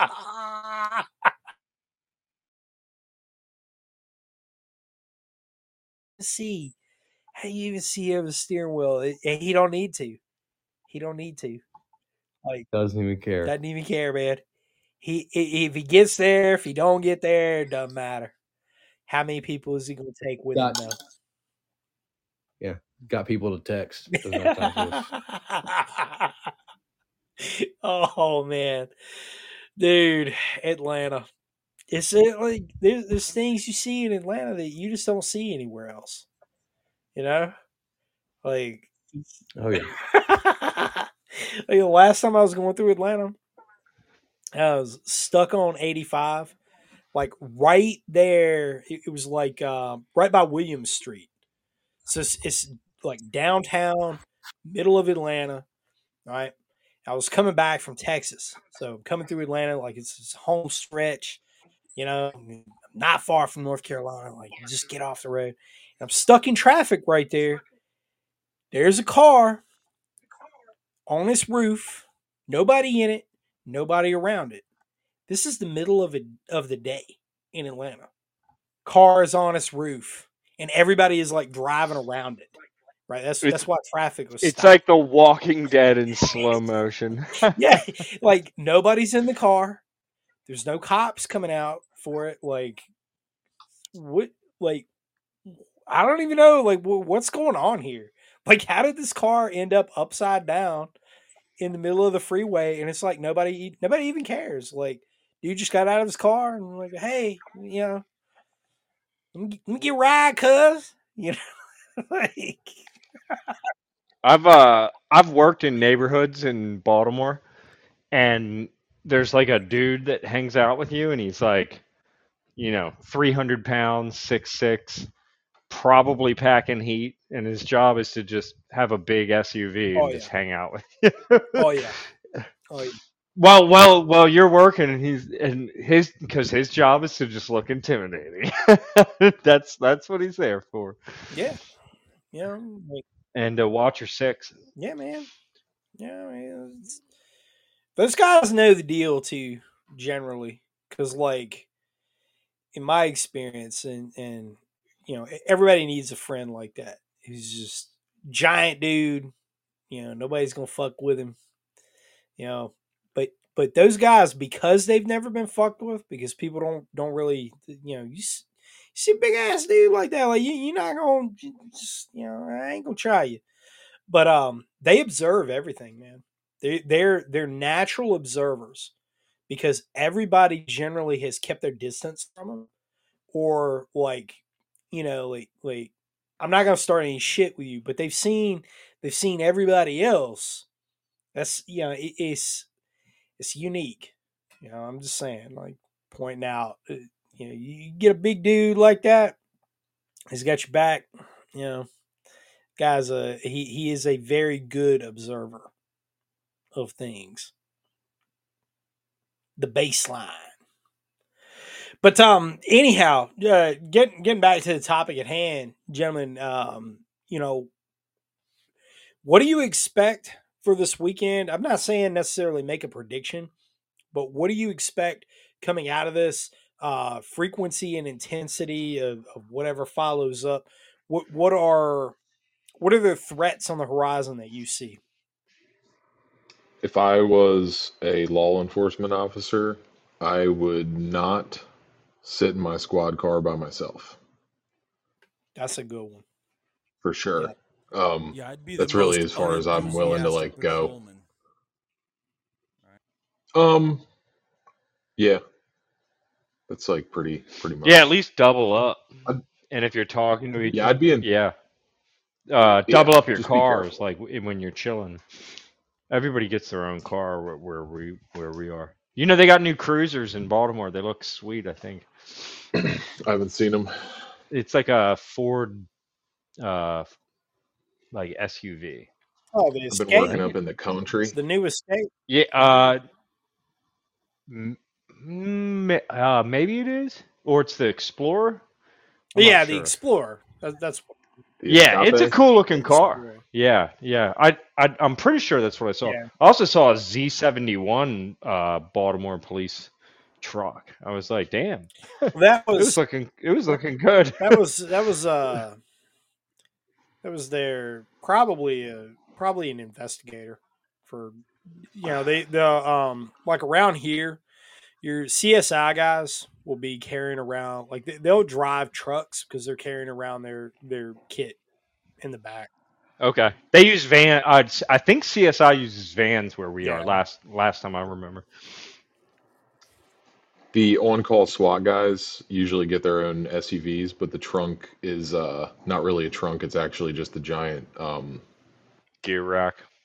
uh, yeah, either that or they have like uh, it's just a big ass uh, Pelican case, Right on. and it's got all their stuff in it. Yeah, I think I saw. I only know that because I saw a state trooper at a gas station. He popped his trunk. I was like, "Damn, dude, I want one of those, man. That thing looks sick." I've I've watched some live PD from Maryland, and uh, they got some nice hardware. yeah they do, uh, but They're also they're also really nice. They're on call for DC. They got to be. They're like super nice. It's really funny. nobody is more entertaining on live PD than Columbia, South Carolina. We're we're Richland County, dude. That place is lit. That place. Yeah, the few clips I've seen of live PD, some of the best ones have come from fucking South Carolina. fucking- like, Like you South watch Carolina's like, wait, got th- this is an actual place, like Yeah. in America that exists. yeah. I've been down there before for, South uh, Carolina. I've been down there before for um, aircraft rescue training as a firefighter, and I hung out at like just the prototypical, like um, what's the what's the movie called where they go out and they get like a hall pass and they all go to like fucking Applebee's or something. It's like that, right? That environment, but it's it's outrageous. um, I could totally see how it's the best on live PD. I know guys who are in Tulsa PD and know what is it, Sticks? Like they've worked with him Yeah, before, Larkin. and that's cool to me. But like the South Carolina, those people, it it's like Florida down there. Yeah, South South Carolina is actually a lot. the like- Florida of the Carolinas. yeah, yeah. I mean, it kind of is, man. Like Myrtle Beach, Myrtle Beach is. I go Dude. down to Myrtle Beach. I got a buddy who's a cop down there. He scared the shit out of me and called me out of the hotel on the loudspeaker. It was really oh. funny though. It was a My good move. buddy- I didn't think you would do it. My buddy moved down to Myrtle Beach, and within two weeks, he didn't text me for like two weeks, and then out of the blue, he's like, "Hey man, what pistol should I get?" I was like, "Oh, that's Man. that bad, huh?" Myrtle Beach. I was like, "Just get a Glock 19." Myrtle Beach is. Oh, oof. Dude. Place Well, he's not like in Myrtle Beach, but like, yeah, he's you know, probably in North Myrtle Beach. area. Like that. That's where everybody actually lives. At Myrtle Beach. I think it's North Myrtle, maybe South Myrtle, Yeah. one of those. He's either North or South Myrtle, but yeah, it was funny. Like within two weeks, he was like, "Hey man, what pistol should I get?" I was like, Dude. I just thought that was funny. the timing was priceless. like outside of Myrtle Beach proper, it's rough. Like it's rough, man. Like don't don't be hanging out. You don't like hanging out in the D- Do what? You don't like hanging out in Anor or No. Anor, whatever it is? No, That's not no, your hangout. nope, nope. I'm good. I'm good. Any any beach that has problems with pumping raw sewage out into the ocean and it washing up on the beach, I don't want to be there, man. I'm sorry. No, I'm good. Like It's like, why would you go on vacation to like basically America's version of Baghdad? It's better than Fayetteville. That's a ridiculous question. It is bet yes, it is better than Fayetteville. That's but that's also a saying like, you know, is is anything that is cooked in your house better than an MRE? Yes. Like yes. the, the question is yes, unquestionably. Like everything is better than Fayetteville. You know, like uh oh man, dude. It, it's uh, uh but yeah, so talking about communist revolutionaries, I think you know, again, circling back, we, we'll circle back. Oh, oh Jen Psaki, we're going to circle back. Um, they, they they're working their way up to something. Okay, that that is one hundred percent absolute. Um, I think without a question. Um, are they? You know, is, is this going to be their their flash moment? no, I don't think so. Um, it, it's just one more uh, red pin that we're putting. You know, one more action indicator that, that we're putting into our assessment. Right. This this is building up to something, and the shift in their language is critically important. Like that, that's what we really need to dial in on is the shift in language because they're getting more and more aggressive and that, that's something that you know we can't ignore uh so with that said last portion of the show is crazy that we've been been at this for an hour and 41 minutes now but i want to uh maybe have a little bit more of a lighthearted discussion because you know we've, we've been um going at it you know some serious topics here we, we approach it in a unique way. But but my my absolute favorite White House press secretary of all time, Karine Jean Pierre, uh, Karine Jean Pierre, who is the most well qualified uh, person ever for the position of White House Speaker. She's the absolute most brilliant uh, White House press secretary we've ever had. Uh, oh, I couldn't. I, I just couldn't deliver that with a straight face. Anyway, she has declared that Kamala Harris is now the president of the United States. Uh, she had a little bit of a Freudian slip, which I think is impossible to do when you are reading from a script. Uh, but she called Kamala Harris the president. She labeled her the president, and uh, in detailing her schedule and uh, her upcoming attractions where she's going to be speaking about uh, abortion rights here in, in the very near future. So, you know, I don't know if they, they- this is, you know, there's obviously conversations that are being had. Um, you know, Biden, I think, is completely untenable. It, it's really obvious at this point that that the establishment of the Democrat Party wants to get him gone and I contend that he is not going to go quietly in the night. Um, now he doesn't know where he is, so it, it doesn't really matter. But Joe Biden, on the other hand, who really is the the puppet master here, pulling the strings, is she going to go along with it? Because I really think that they want to remain where they are out of hubris, one, but they really enjoy their position and their status that they have. And I don't think that, that she's willing to go. I just something tells me. Uh, language she's used in the past, I really don't think that, that she is willing to go uh, quietly into the night and uh, knowing that that her husband will be not just a one termer, but didn't didn't even finish out his term in uh, scandal and disgrace. I, I just don't see it happening. Uh, guys, what's your thoughts?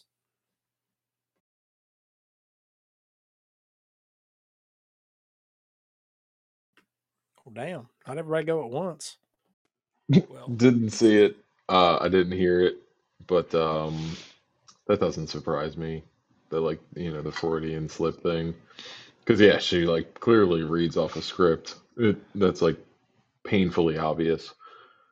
Uh, I I don't know. Honestly, man, I've I pride myself on this actually. It's been like a month since I I have not paid it a single bit of attention to like anything on the federal level really.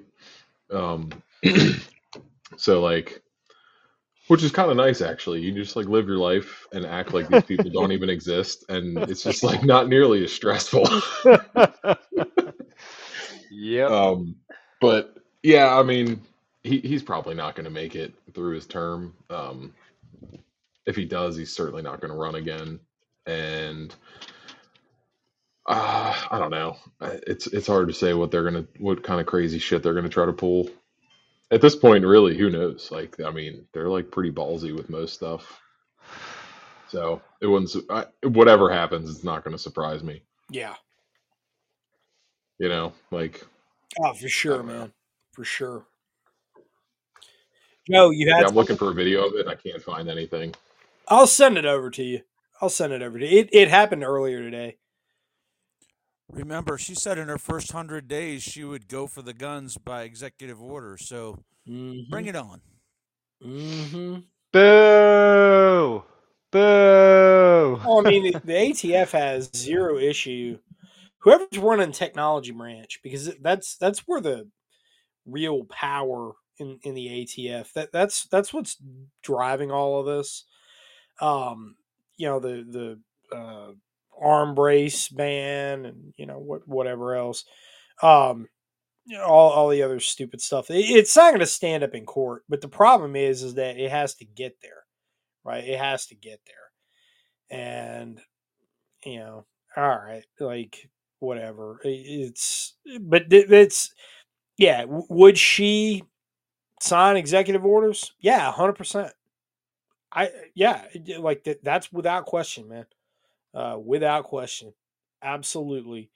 And um, you know, eh, I, I think a, a Harris presidency is going to be great for the lulls.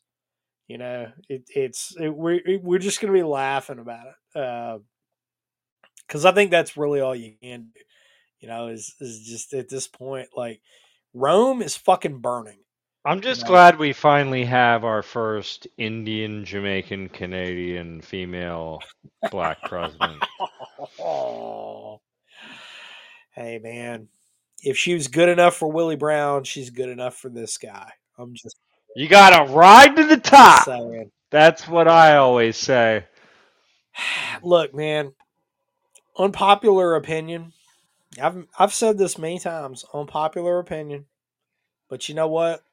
We could have a hell of a lot worse looking ones. I mean, who who seriously? There's a lot of silence there. I was like, what? Hey, I who- who- mean- who, who would you rather have, her or Hillary Clinton? Ugh, Yeah, exactly. No, I, Valid I agree. Yeah. No, I I do preemptively support Kamala Harris's strong foreign military policy. I think she would be tough on China and Taiwan. I think she would get on her hands and knees and go to work. she's well qualified for the job. That's what I've heard. That's what I've heard. Willie Brown told us, man. He, he threw it all out there. Man, I hope she doesn't blow it. Oh, I don't trust the voting system whatsoever. oh, I have no c- trust in the system ever getting better. It's going to implode and get worse. So I, Yep. I say go with it.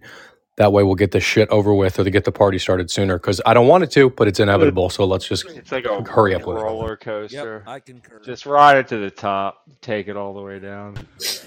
Well, Yeah. you know, it, the same reasons, the same reasons, uh, illegitimacy and collapse are beneficial to the communists is the same reason it's beneficial to us. So exactly. when Exactly. we roll into the White House, I'm first off going to be wearing my pit vipers. Yes. Second, yes. I think we're going to do a much better job. And yes, I do really have pit vipers, so I can recruit Zoomers. Yeah, Yes. I got I got the absolute liberty model, Z and they're pretty Nation. Yep. You know, I think we would make a pretty darn good junta, right? Yeah. I Oh, would like officer of technology. Well, then you better start working on your TikTok dances, JP, because that's how you're gonna have to communicate. I'm rolling up in there like a like like some sort of weird mixture of, of Ramzan Kadyrov and and El Chapo, man. Like you know, come up in there with my floral cowboy boots on. I You know, believe my just hand, last hand night you got called uh, you got called Kadyrov of North Carolina. Yeah, the Kadyrov of North Carolina. Yeah, yeah. My with my beard, man. It's well. the thing is, that I've been I've been using that image that up on uh, Privy Council. That image is actually uh, Hamzat Gelayev, who was a um, he was known as the Dark Angel in Chechnya, and he and I have more of a more than a passing resemblance. Like some people have pointed that out, and uh, like, "You ever seen that dude? Kind of look like that dude."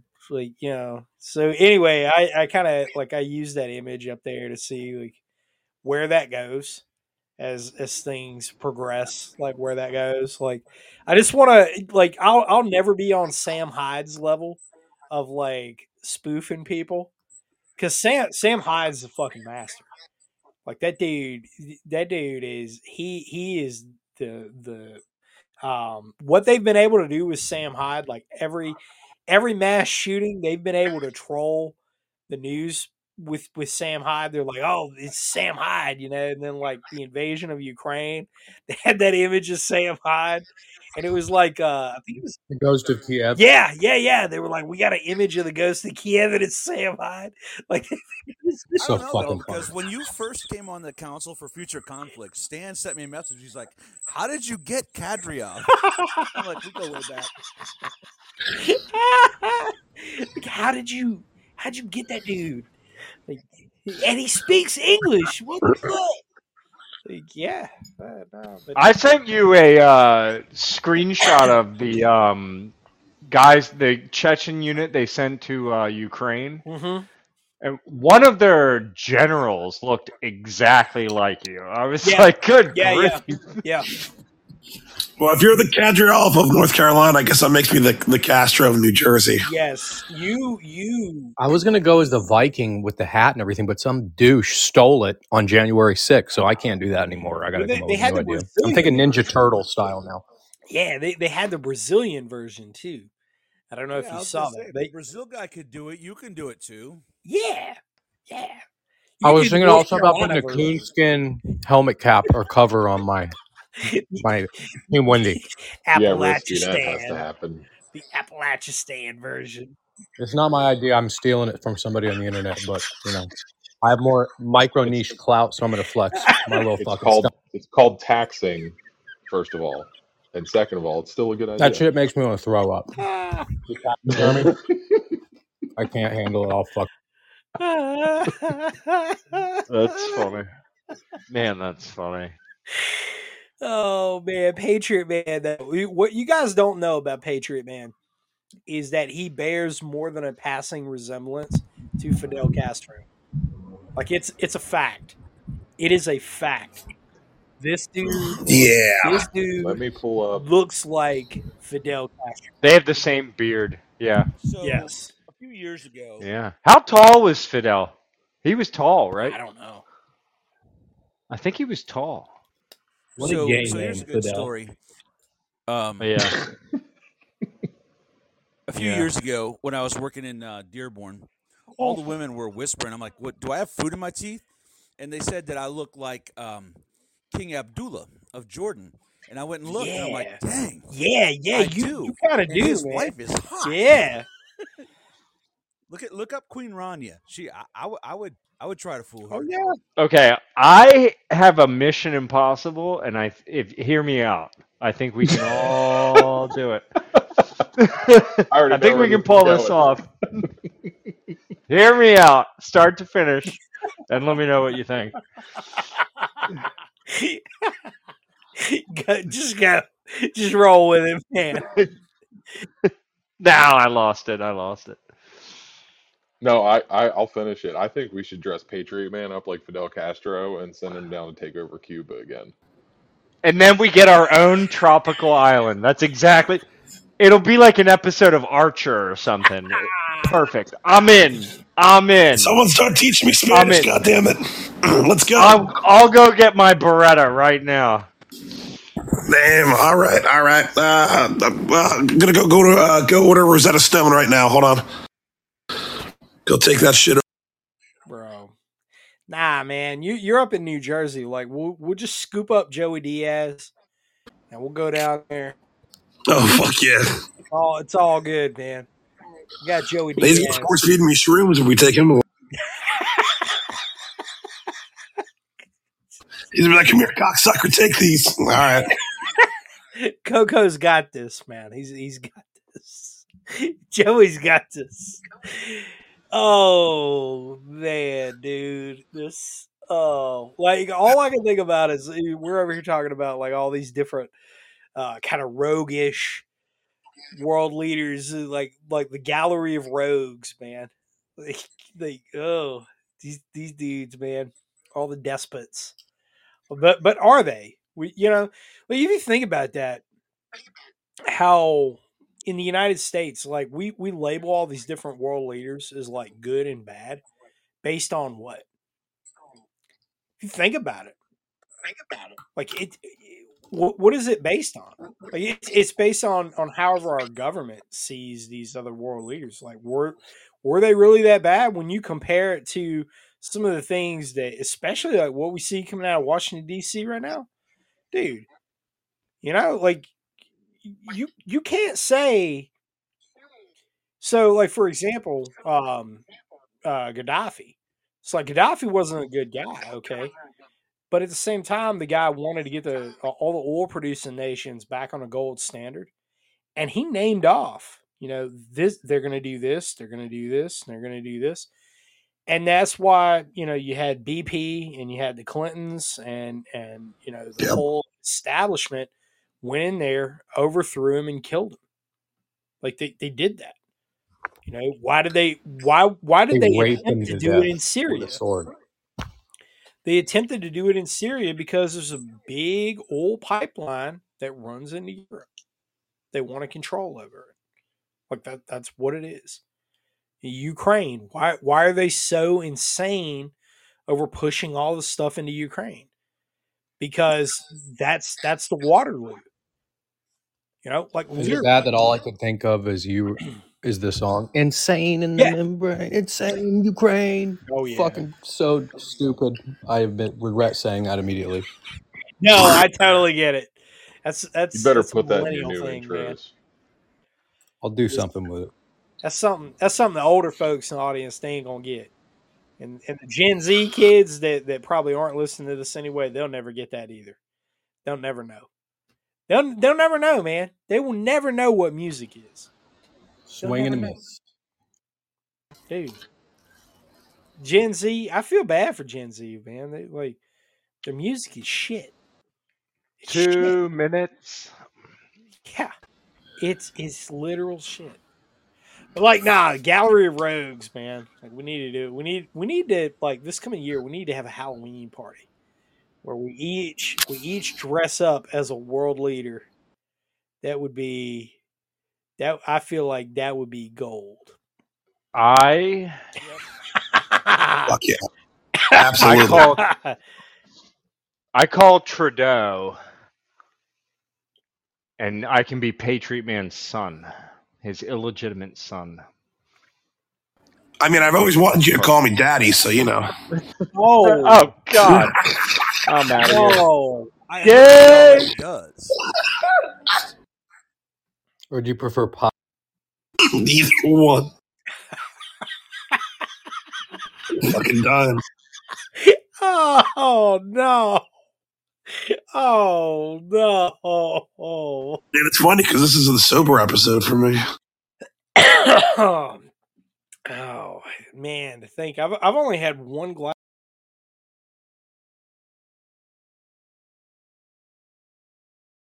I was I was feeling good by the end. I was I was sitting there listening to somebody else talk all about China, and I was like, well, yeah, I'm just gonna take this opportunity to drink. It was good stuff. It was good stuff. If you haven't checked that out, by the way, big shout out to Stan, Joe, and the rest of all the guys on the Privy Council. We had Max Morton on. Uh, you know, if you, you follow any stuff with Forward Observer, you'll know Max's uh, name and face. And we had the distinct honor of having him on. I really enjoy Max's take on things and uh, his, his thoughts and breaking down China and the the situation with how their developments with uh, pushing towards Taiwan and and um, he had a lot of very interesting things to say about that. And uh, you can catch all that. I'm going to be putting that video up, but uh, we have unfortunately hit our two hour limit. And uh, guys, it has been a hell of a lot of fun. And, and uh, this podcast has been absolutely booming. So, next week, real quick before we get shut off, next week, we're not going to have an episode of Sons of Liberty um, because I'm going to be teaching. However, the following week we will, and Lord willing, Lord willing, we will be on Rumble. And at that point, that point, we're not going to be constrained to two hours. We can go really as long as we want to, uh, you know, until they kick us off the internet. But uh, anyhow, I'm really, really looking forward to it. I'm looking forward to the new horizons. And thank all of you, seriously, for being along on this crazy ride that we've been on. Don't get black pilled about things. Stay upbeat. And please, folks, learn to laugh at stuff. Enjoy some things. Enjoy the world. Not everything is all dark and evil, right? There's a lot of good stuff still to be had. Keep your head on straight. God bless. We'll talk to you again very, very soon. Sensi Scout out.